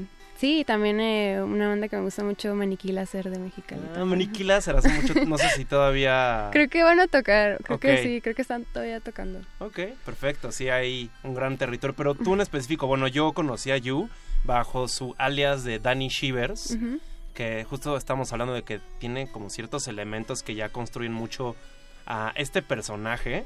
De hecho, si se si se fijan en, las imágenes que usas como en, cierta estética o en descripciones, si visitan como tu Bandcamp, escuchan tus canciones, pueden notar que más allá de las interpretaciones como nuestra subjetividad, si hay ciertas líneas, ¿no? Como que sí oscila mucho entre recuerdos de alguien, pero no sabemos si es de la misma Dani. También hay como eh, mucho juego de, sombras, ¿no? Como alusión al, a lo... No sé si decir como al misterio, pero sí como un aspecto de, la obscuridad que te tienes que descubrir, que algo que no se está develando, pero tú eres la indicada para hablarnos más de Danny Shivers. Pues eh, Danny Shivers es un proyecto que empecé como alrededor del 2009, o sea, fue hace ya un buen de tiempo. Em, y empecé como si fuera un proyecto así como un poco de hobby. Eh, realmente no tenía, las canciones no estaban como muy estructuradas, ni tampoco tocaba mucho en vivo, ni nada, solo ponía cosas en lo que era MySpace. Y después de ahí como que se fue formando el, el mundo de, de Dani y pues las empecé como una manera diferente de escribir canciones y como que todo como que se, se juntó porque en ese entonces también estaba como estaba en la escuela de cine, estudié cine, entonces era como un proceso como creativo, ah, como intensivo, en donde tenía que estar creando, creando como historias y tenía que estar creando guiones y haciendo em, pues como, un, como trabajos audiovisuales, entonces esa como esa como este forzarme a ser creativa, como que no sé, a lo mejor las personas que, que saben mucho de, arte o las que han estado en escuelas de arte saben que tienen que, como el tipo de trabajo que se hace con una escuela de arte. Este, y pues sí, como que después de ahí apareció como esta onda de Danny Shivers, como realmente lo que es ahora. Y, ya he estado tocando pues un rato ya. Ok, ahora acabo de hacer mucha con eso tiene mucho sentido justo con las imágenes que utilizas, porque sí sí retratan, como que sí te dan como una escena incompleta, no como un snippet de, de una historia. Eh, Mm, sí. ok, bien, bien, bien. Y qué bueno, este, bueno, hoy de hecho es, es una buena oportunidad para las personas que no están familiarizadas con tu trabajo, porque traes muchas canciones, tanto como, digamos, algo que se va a construir pronto, cosas que ya también han salido. Es un buen muestreo para Danny Shivers esta noche. Sí, traje canciones que he sacado en este último año o año y medio y eh, y pues eh, sí, o sea, traje como para y también lo que voy a sacar este próximamente porque estoy haciendo un tercer disco que ya está como en el 90% y como que lo quería estrenar aquí básicamente. bien, bien, se recibe el cariño y qué bueno, hay que compartir las obras. Perfecto, pues ¿qué te parece si vamos con la primera canción que traes para hoy? Se llama Donde mueren las flores, no sé si quieras como dar algo a compartir o quieres después de la canción regresar a hablar de esto? pues esta canción es parte de un EP que se llama Las Flores del Mal. Eh, lo saqué hace como un año también aproximadamente. Y este y pues no sé, a lo mejor que lo escuchen primero. Que lo escuchen, esa es la mejor asociación, una asociación libre, sin nada de sugerencias o algo que lo podamos volver sugestivo. Venga, esto es Donde mueren las flores de Adani Shivers. Están en el playlist de Resistencia Modulada.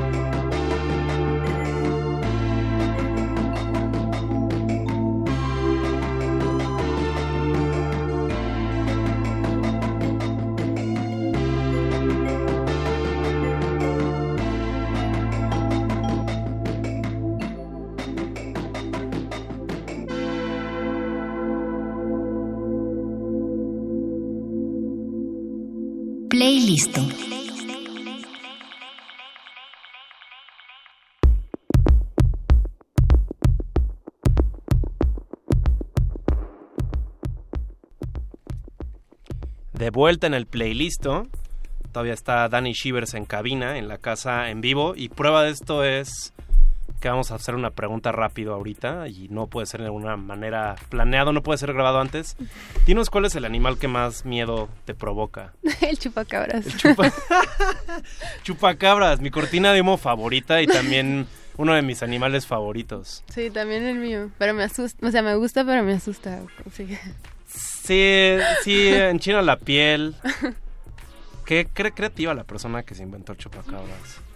Ey, pero ¿cómo sabes que se lo inventaron y no existe? y a lo mejor sí existe. Bueno, ok, va, sí tiene razón. O sea, de alguna manera sí, sí existe y se manifiesta. El hecho de que lo estemos hablando ahorita y ya adquiera una forma, ya es suficiente existencia, ¿no? La verdad, en términos de lenguaje ya, sí. ya con eso bastaría. Sí. O yo, yo tengo con lo que, por ejemplo, cuando veo fotos así de, de vacas, así como en el rancho que dicen que víctimas del chupacabras, yo ya con eso tengo. ya, ya. el vacío con eso. Sí. Ok, ok, ok. y si hubieran como, digamos, algunos animales emblemáticos, o si, si hubiera como, digamos, una, una reunión donde Danny Shivers tiene que invitar a criaturas, una listening party, ¿Cuáles criaturas serían las que intervienen ahí? Como sus criaturas en orden, como jerárquico por cariño. ¿Cuáles serían las criaturas que más quiere Danny Shivers? Mm, pues gatitos. Sí, el, gato, el, gato, es mi animal favorito definitivamente. Y también creo que las ardillas japonesas enanas. Ok, wow. como que también de mis animales favoritos. Muy específico, creo que nunca me, he, me he buscado en, en línea una ardilla pequeña japonesa. Ajá, una ardilla japonesa enana. No, si no, en serio, si no lo has buscado, búscalo porque te va a alegrar mucho el día. Voy a hacer, espero que mientras por afuera de cabina nuestro equipo de cultivo de ejercicios se encargue de buscar esto. Y justo acabamos de escuchar una canción tuya que era parte del EP Las Flores del Mal. Y em, no sé, como brincando un poco, me, me gustaría dar el preámbulo de la siguiente porque es muy reciente, salió justo el el videoclip, la canción ayer. Sí, eh, el domingo. El domingo. Sí, ayer, sí, claro. Sí, yo, también No, no, sí, ayer, ayer fue Ayer, ayer. Perfecto. En serio, sí, a veces no sé en qué día, en qué día vivo, pero sí fue ayer domingo, saqué el disco, saqué la canción y, y el video. Ok, a, a, mí me gustaría invitar a que justo vean el video, porque creo que para las personas que, no os voy a decir que son de la Ciudad de México, pero que han habitado el, DF, la Ciudad de México. Hay dos lugares en especial que a, mí me siempre me remiten, es como una cápsula del tiempo y pueden pasar 10, 15 años, pero para mí como que hay ciertos puntos que siempre son iguales y retratan muchos momentos que ya son ni siquiera específicos de una infancia o adolescencia, porque es como es parte de mi referencia del entorno que es la feria, aunque nada más haya ido una vez, para mí como que lo, identifico y siempre es un lugar que de alguna manera pasas y te asombra, ¿no? Que está en medio del periférico. Y también Coyoacán, y justo hay un, es el punto de Coyoacán, que está al lado de, una cantina, creo que se llamaba La Guadalupe, no estoy seguro, pero es como entre una cantina, una panadería muy cerca de la Plaza Central. Sí. Sí, es muy interesante saber el punto de vista de una persona que tiene realmente recuerdos de estos lugares, porque yo pues yo no crecí aquí entonces para mí ese ese día el, el, día que grabé ese ese video fue el primer día que fui a la feria y ese fue el último día. Y también Coyoacán a veces de que nomás creo que he ido como una, un par de veces también. Entonces siento que como que hay un lazo muy fuerte entre las personas que son de aquí y esos lugares, pero para mí como un tipo turista quería como retratar de alguna manera como lo que significa para mí en ese momento, pero sin tener como realmente una, una conexión como de tanto tiempo con esos lugares. Ok, qué, qué fuerte como nada más con pequeños destellos ya llenamos todos los vacíos emocionales y significativos. Eh, ajá, Bien, Yendo un poco a, la, a la canción, este... Digo, tal vez a partir de la letra que también pueden consultar en el video, pueden hacer más sesiones, pero um, no sé, hay algo en especial que como tal vez entre letras no sea tan específico, hay algo en la historia de la canción que tal vez no es tan digo, no está tan explícito en las letras. Em, creo que esta es una de las canciones, de hecho, que más explícita la letra es, o no sé, realmente es, es, es difícil para mí describir como em, las letras de una canción porque eh, la mayoría de las veces eh, estoy como buscando las palabras correctas y que yo siento que expresan lo que, lo que siento, pero en sí ese proceso es muy difícil de, describir porque es como muy subjetivo. Claro. Entonces, pues me, me, gusta que la gente tenga una interpretación de lo que es la, la canción. Bien, no quieres, vas a contar el cuento, pero no vas a arruinar todo lo que es descubrir las intenciones de, cada personaje y cada momento. Sí, sí, de hecho sí. Ok, perfecto. Pues te parecíamos con la canción. Va. A reventa y si alguna persona que nos está escuchando en cualquier lugar en movimiento o en esta, sí digo si, si están estáticas, ¿qué, ¿qué situación te gustaría retratar o qué les recomendarías para que le escuchen? Eh, ¿Qué situación? O tal vez ¿O qué acompañamiento les darías? Como si están, se están a punto de escuchar la canción que se sirvan un poco de chocolate caliente, que se quiten un calcetín. no, pues, este, no sé, disfruten la canción, la hice. sí, sí, ok, perfecto. Con eso tendremos. Ven el video. Ven el video. Ven el video. Dani Shivers, YouTube, así es tu canal. Sí, Dani Shivers. Perfecto.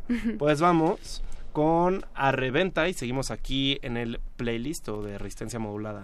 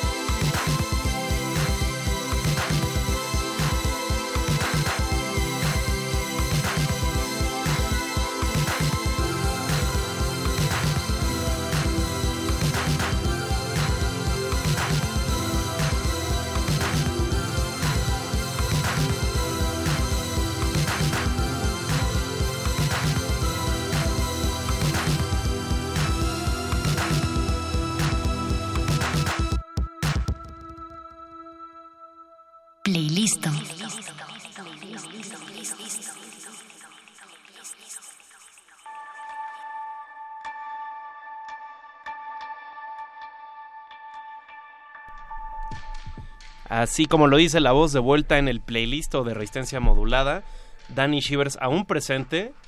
Hola. Y estamos a punto de invocar un poco de, ansiedad o tal vez diversión, porque creo que es buen momento para incursionarnos hacia, hacia el terror o hacia tal vez el miedo. No sé, lo particular a, a, ti, ¿qué es lo que más te llama la atención de, de cómo se evoca el miedo? ¿A partir de la oralidad? ¿A partir de como de un ruido? ¿O cómo, cómo tú crees que es como disfrutas más? Transmitir el miedo no de una manera malvibrosa, o sea, sino como hacer como una, una narrativa a partir del miedo, pero con, digamos, con historias, sean como pequeños relatos que se pasan en la oralidad, o tal vez como sorprender a alguien, o ir directo como con, con algo que pueda, no sé, como que aterrarnos. ¿Qué es lo que a ti te gusta explorar del miedo? Pues del miedo. Eh, me gusta que se puede dar como un, una historia a partir de como ciertos sonidos. me gusta que, que, el misterio esté siempre como que en, en las canciones y como que me gusta mucho jugar con ciertos tonos que hacen que la canción tenga como tal vez si era una canción muy feliz que se haga como una cosa un poco más como interesante, en lo que es perturbante también. No sé, yo siempre he tenido como un, una gran este afición por las películas de terror. A mí pues siempre desde chica me encantan, pero antes cuando estaba chica no me dejaban verlas. Entonces pues era que me tenía que escapar y robar como VHS y estarlos viendo porque nadie, no me dejaban. Y también era una niña súper problemática, así como que me la pasaba buscándole pleito a otros niños y en alguna ocasión una niñera que yo tenía le dijo a mi mamá que me tenían que exorcizar, le dijo que tenía que ir a la casa y que tenía que hablarle a un padre porque ella pensaba que yo estaba poseída porque era súper mala, era una niña muy, muy mala. ¿Declaración fuerte? Sí, nunca le había dicho esto a nadie. Pero ¿Cómo funcionaría? ¿Puedes como nada más consultar así? Oye, necesitamos un exorcismo ahorita. No sé, no sé cómo ellos querían hacerlo, pero mi mamá dijo que no, y, o sea, como que todo, todo bien, pero me, me apoyaron hasta el final. Pero luego así salió cuando ya estaba más grande, adolescente, que pues era así como que siempre tenía que estar viendo así películas de terror y y luego ya estudié cine, entonces pues ahí ya me metí como más a fondo en, toda esta onda del cine, de terror y pues ahí ya como que se completó y todo el ciclo. Y más con la música que trato de, pues, de poner esas influencias ahí en la música. Ok, entonces sí, sí está presente ese, ese mismo factor en la música. Pues en algunas en algunas ocasiones sí, en otras no tanto, en otras más. Este, hay otras hay unas canciones específicas de Danny Shivers que tienen eh, la historia y la música tienen entre como las letras y todo hablan de situaciones específicas como basadas como en alguna historia de terror y hay otras en las que no tanto. ¿Hay alguna leyenda urbana que, que tú recuerdes que digamos esté muy marcada en ti o que hasta la fecha mm, no sé, como pueda detonar algo en ti? Ah, pues tal vez muchas. Tal vez muchas. Hay, hay muchas situaciones en las que me acuerdo así como que, ay, me acuerdo cuando estaba chica, por ejemplo, cuando, cuando estaba chica, una de las maneras en las que a mí me asustaban de que fuera una buena niña, así me decían de que las vecinas comían dedos que eran unas eran como brujas que comían dedos. Entonces así que sí me así hacía como que algo que me saliera como de la línea completamente, así que me decían como que, "Hey, van a venir las comededos." y me asustaba. Todavía me asusta así que pensar en eso. Muy perturbador eso. Sí, pero pues manos o pies también, no había no, había escapatoria. Sí, no, había escapatoria, era todo, pero pero siento que en algún momento también era más o menos bueno como que asustarme porque sí realmente hacía cosas horribles es como de que aventaba niños de escaleras y cosas así. Era súper agresiva. Ok, sí, estaba un poco agresivo. Está bien, todos hemos sido de alguna manera inquietos como niños. Sí. Perfecto, perfecto. Y ahora pasando a otra canción tuya que de hecho esto creo que tú vas a tener que ayudarme porque creo que nada más tengo la referencia de, de la canción masterizada, pero... Ah, eh, se llama JJ76. Oh, y esto está bastante críptico. ¿Hay algo que nos quieras compartir? Esta canción está, va a estar en el disco que voy a sacar próximamente. Eh, esta es la, la, primera vez que la escucha gente, yo creo. Es la primera vez que la comparto en algún, de alguna manera. Este, y, y en sí esta sí es una canción que habla como un poco de el, terror, como de la oscuridad y de, tenerle miedo a alguien y, o, que alguien te controle o que algo, algo controle como por medio del, miedo. Entonces, pues ah. igual... Ok, el miedo como de una eh, herramienta de control. control. Ajá, exacto. Ok, bien, me gusta que la conversación haya terminado con esto. Perfecto, pues vayamos con JJ76. Sí. Seguimos aquí en el playlist contigo, con Danny Shivers. Gracias.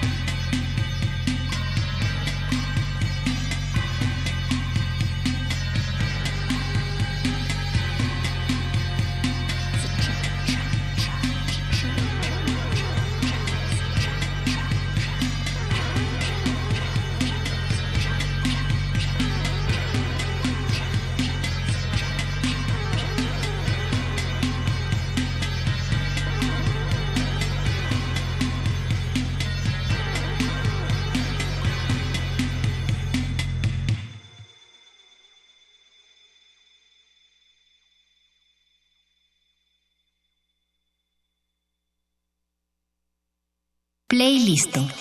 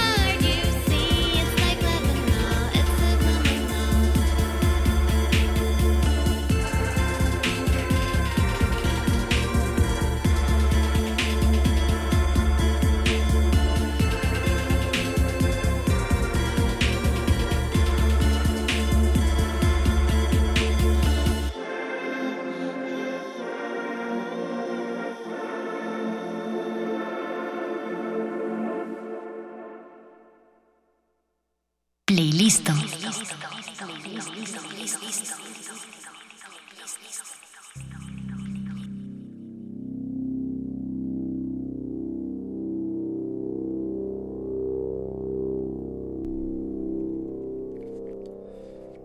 Si nos están sintonizando apenas, esto es Playlisto. Está Hugh Scheffner, conocida en el mundo de la narrativa y de la música como Danny Shivers.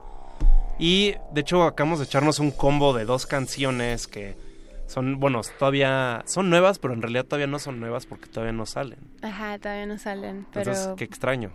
Próximamente va, ya, ya van a, van a estar en, disco. Eso, en, el formato en físico. formato físico, sí. Bien, para que todavía puedan tener una, una experiencia, digamos, sensorial más, más allá, puedan tocarlo, puedan ver cómo empieza a emitir los sonidos. Ok. ¿Qué nos puedes contar de, de, Niento, que es la canción que acabamos de escuchar? Porque um, justo sí se notaba um, mucho más este, este rebote entre sombras, se, se notaba como como si estuviera la canción saliendo de, digamos, estuviera desenterrando de algún lugar. Yo me la imaginé como si estuviera abajo de la superficie. Órale. Em, esta canción la grabé en Tijuana. Em, está producida por Moy Horta, que, ah. que pues tocaba en Los Macuanos y ahorita tiene un proyecto que se llama Exorcismos. Exorcismos, claro. Y la, la grabamos así como en en un cuartito, así como en una sala y, y, ya, eso, eso fue como que la historia de, de Niento y, y creo que es la única canción de este disco que está producida por alguien más que no sea yo. Ah, wow. ok, esto también es interesante, que es la única canción que es producida por alguien más que no eres tú. Ajá, sí. Va, va, va. ¿Y em, esto de alguna manera fue espontáneo o, no sé, porque asumo que tú y Moisés ya como que se conocen, tienen como también como un tipo de sintonía, se, entienden, se suena como si se entienden. Sí, no, sí. Este, cuando, cuando empecé Danny Shivers, él fue una de las primeras personas que fue como que, ah, pues hay que, hay que hablar de, de Danny Shivers. Y, y, realmente sí ha influenciado mucho como... Hay ciertas personas a, través del tiempo que han influenciado mucho eh, mi manera de hacer las cosas y él, él ha sido una de ellas. Y sí, fue como algo súper espontáneo, como que vamos, vamos a hacer esta canción y la empezamos a hacer como que en una tarde libre. Y ya habíamos trabajado antes yo y él en otra en otras en otras cosas y eh, también creo que ha hecho remixes de canciones mías, entonces ya nos conocemos desde que teníamos como 16 años, entonces tenemos como mucho tiempo conociéndonos, entonces tenemos sí tenemos como que ahí un este un lazo, pues eh, Nomás que ahorita ya no sé dónde ande.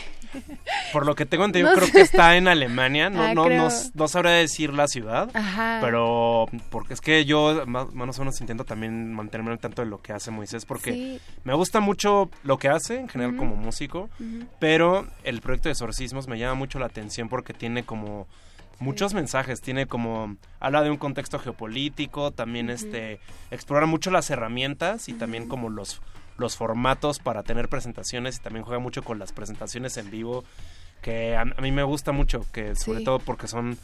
Eh, es, cambia mucho, ¿no? Las presentaciones en vivo son una historia totalmente distinta. De hecho, justo tú en presentaciones en vivo es, es muy interesante porque ves cómo va, lo vas ejecutando, pero de, en, un, en otro formato y también no, no sé, si te quedas con la historia de Danny Shivers nada más en, de manera pasiva, te vas a quedar como con ni siquiera la mitad de lo que realmente. Sí, este, y pues esa fue, eso fue Niento, salió como así como espontáneo. Y y en sí este, por ejemplo, este disco está producido por mí y también hay unos aspectos de producción en los que también los hizo eh, Marina Esteban, que es un chico francés que ahorita también está pues trabajando en el disco y eh, pues es un trabajo así como de, de mucho tiempo, pues sí es como algo que estamos muy orgullosos. Bien, bien, bien, bien. y ahora yo, yo me imagino que de alguna manera tal vez en internet eh, Danny Shivers tiene como juega mucho con eh, como con ese tipo de en internet entendámoslo como en pequeños como espacios de texto como en, este no sé como lo que era MySpace o sea Danny Shivers estaba como lo que era MySpace digamos ahora después como que se modificó Bandcamp sería como su equivalente más actual y tal vez ahí imagino que es la manera en que de alguna manera naturalmente se expresa más o se da a entender lo que es Danny Shivers pero en por en el formato físico cuando sacas disco de Danny Shivers también ahí crees que se complementa y también puedes platicar mucho más de lo que es Danny Shivers o crees que internet es como el espacio ideal para Danny Shivers? Pues está está súper raro, pero también se me hace súper interesante porque em, toda toda mi existencia siempre había creído que el internet era como que el lo que tenías que hacer porque básicamente mi ideología era como de que pues ya nadie compra discos, ya nadie está como o sea, como para qué, si todo está en internet, si todo lo, puedes descargar y en línea y gratis y como que siempre fue como que esa mi mentalidad, mi, mi approach para pues la música. Pero luego llegaron estos chicos de Cranes, que es la disquera con la que estoy ahorita. Y básicamente me abrieron la, los ojos como a este mundo de los viniles, del formato físico, porque la manera en la que ellos hacen sus discos, que son, no soy la, única artista en su disquera, pero la manera en la que ellos lo hacen es como una manera súper apasionada, como de una forma muy, este, boutique se podría decir, como le, le meten tanto trabajo como al diseño del disco y realmente en lo que el, el en sí como la, la, presentación, que sí es como, se me hace como algo así como muy, muy raro y por eso me encanta como trabajar con ellos. Y de hecho el próximo disco, o sea, el tercero, el que voy a sacar, el que estamos escuchando, eh, va a traer un espejo rotatorio.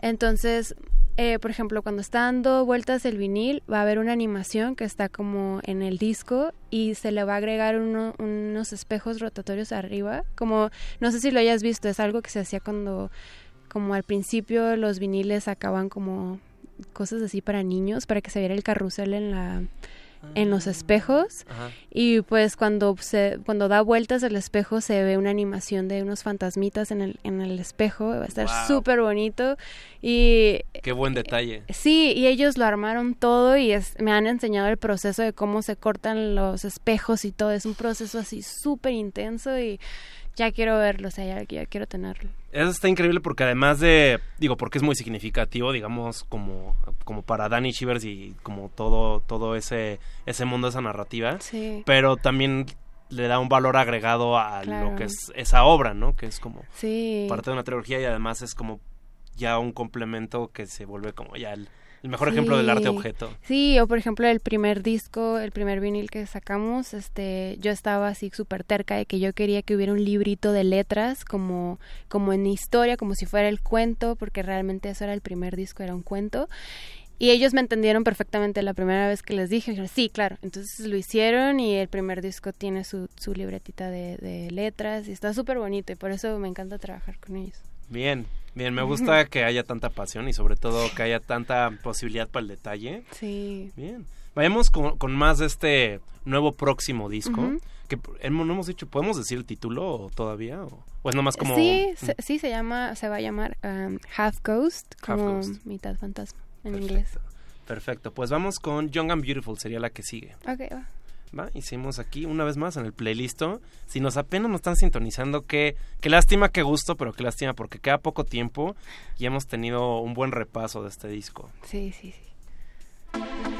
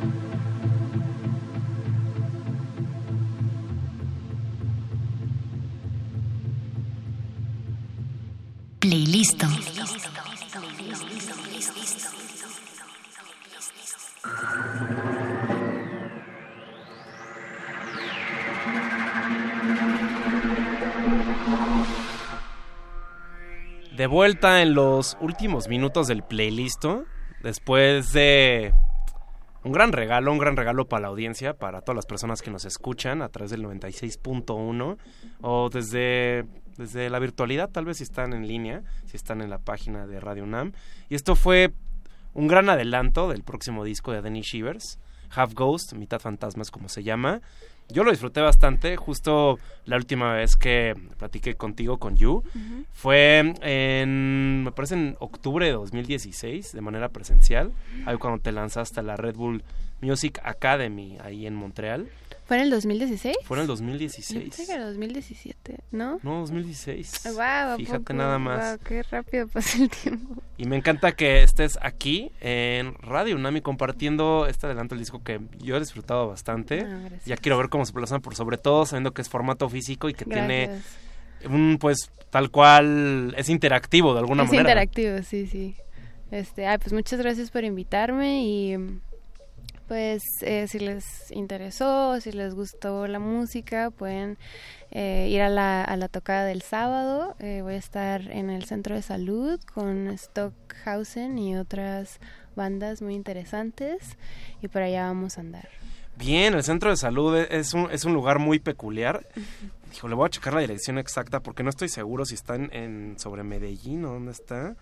Pero si no lo compartiremos en redes en lo que lo busco. Deberían de aprovechar porque justo pues eh, vas a estar como Danny Shivers, bueno, vas a estar en tal como yo aquí muy poco tiempo, uh -huh. ya este, hay que recordar que Yu no, no vive aquí, no vive en la Ciudad de México, ella va a estar un periodo corto de tiempo aquí y nada más uh -huh. tiene una tocada que es el sábado. Sí, este, sí, ya después me regreso a Mexicali porque ya se acabaron las vacaciones. Oh, no, qué fuerte. Bueno, pero habrá más tiempo para, para otros eventos. Y busquen sí. ahí el centro de salud, que no encuentro la dirección. Y nos está en el flyer, lo voy a compartir en redes por si les interesa. Te mando Perfecto. el flyer también. Si de lujo. Y de por sí, ya que estás diciendo tus redes, uh -huh. es Danny Shivers en Instagram. Te pueden, te pueden encontrar uh -huh. en Twitter. ¿Cuál es la, la, que tú recomiendas, la que más activa estás? Siempre estoy súper activa en Instagram. Es okay. ahí como Danny Shivers. También en Twitter, Danny Shivers. En Facebook. Eh, visiten mi Bandcamp. Ahí pueden bajar toda mi música. Y también en SoundCloud. Y en los videos de YouTube también están las, la, los links para mis disqueras para que bajen también música de ahí si les interesa o si quieren escuchar más de lo que tocamos ahorita o más viejitos, cosas más, vieji más viejitas, pues también. De lujo, pues queda eso y nos despedimos con una última canción que se llama Puedes Ver. Uh -huh. Muchas gracias por tenerme aquí. Gracias a ti, Yu, gracias a ti, Yu. Ella fue Yu, Danny Shivers, se quedan con Puedes Ver y hasta mañana otra emisión más de Resistencia Modular. Nos escuchamos desde las 8. Disfruten.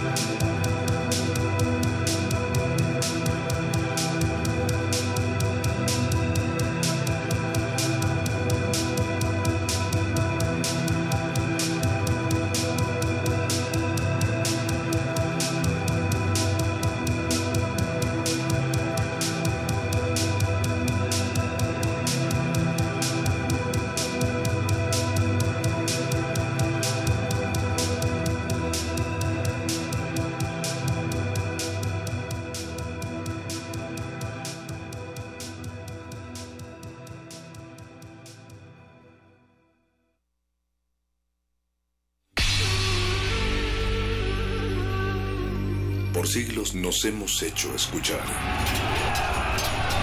Nacimos como parte de esa inmensa mayoría. Hablar. Escuchar. Debatir. Proponer. Cuestionar. Está en nuestra naturaleza. Seamos instrumentos de conciencia de nuestro pueblo. Usamos el sonido porque atraviesa obstáculos. Muros. Fronteras. Nosotros somos la resistencia.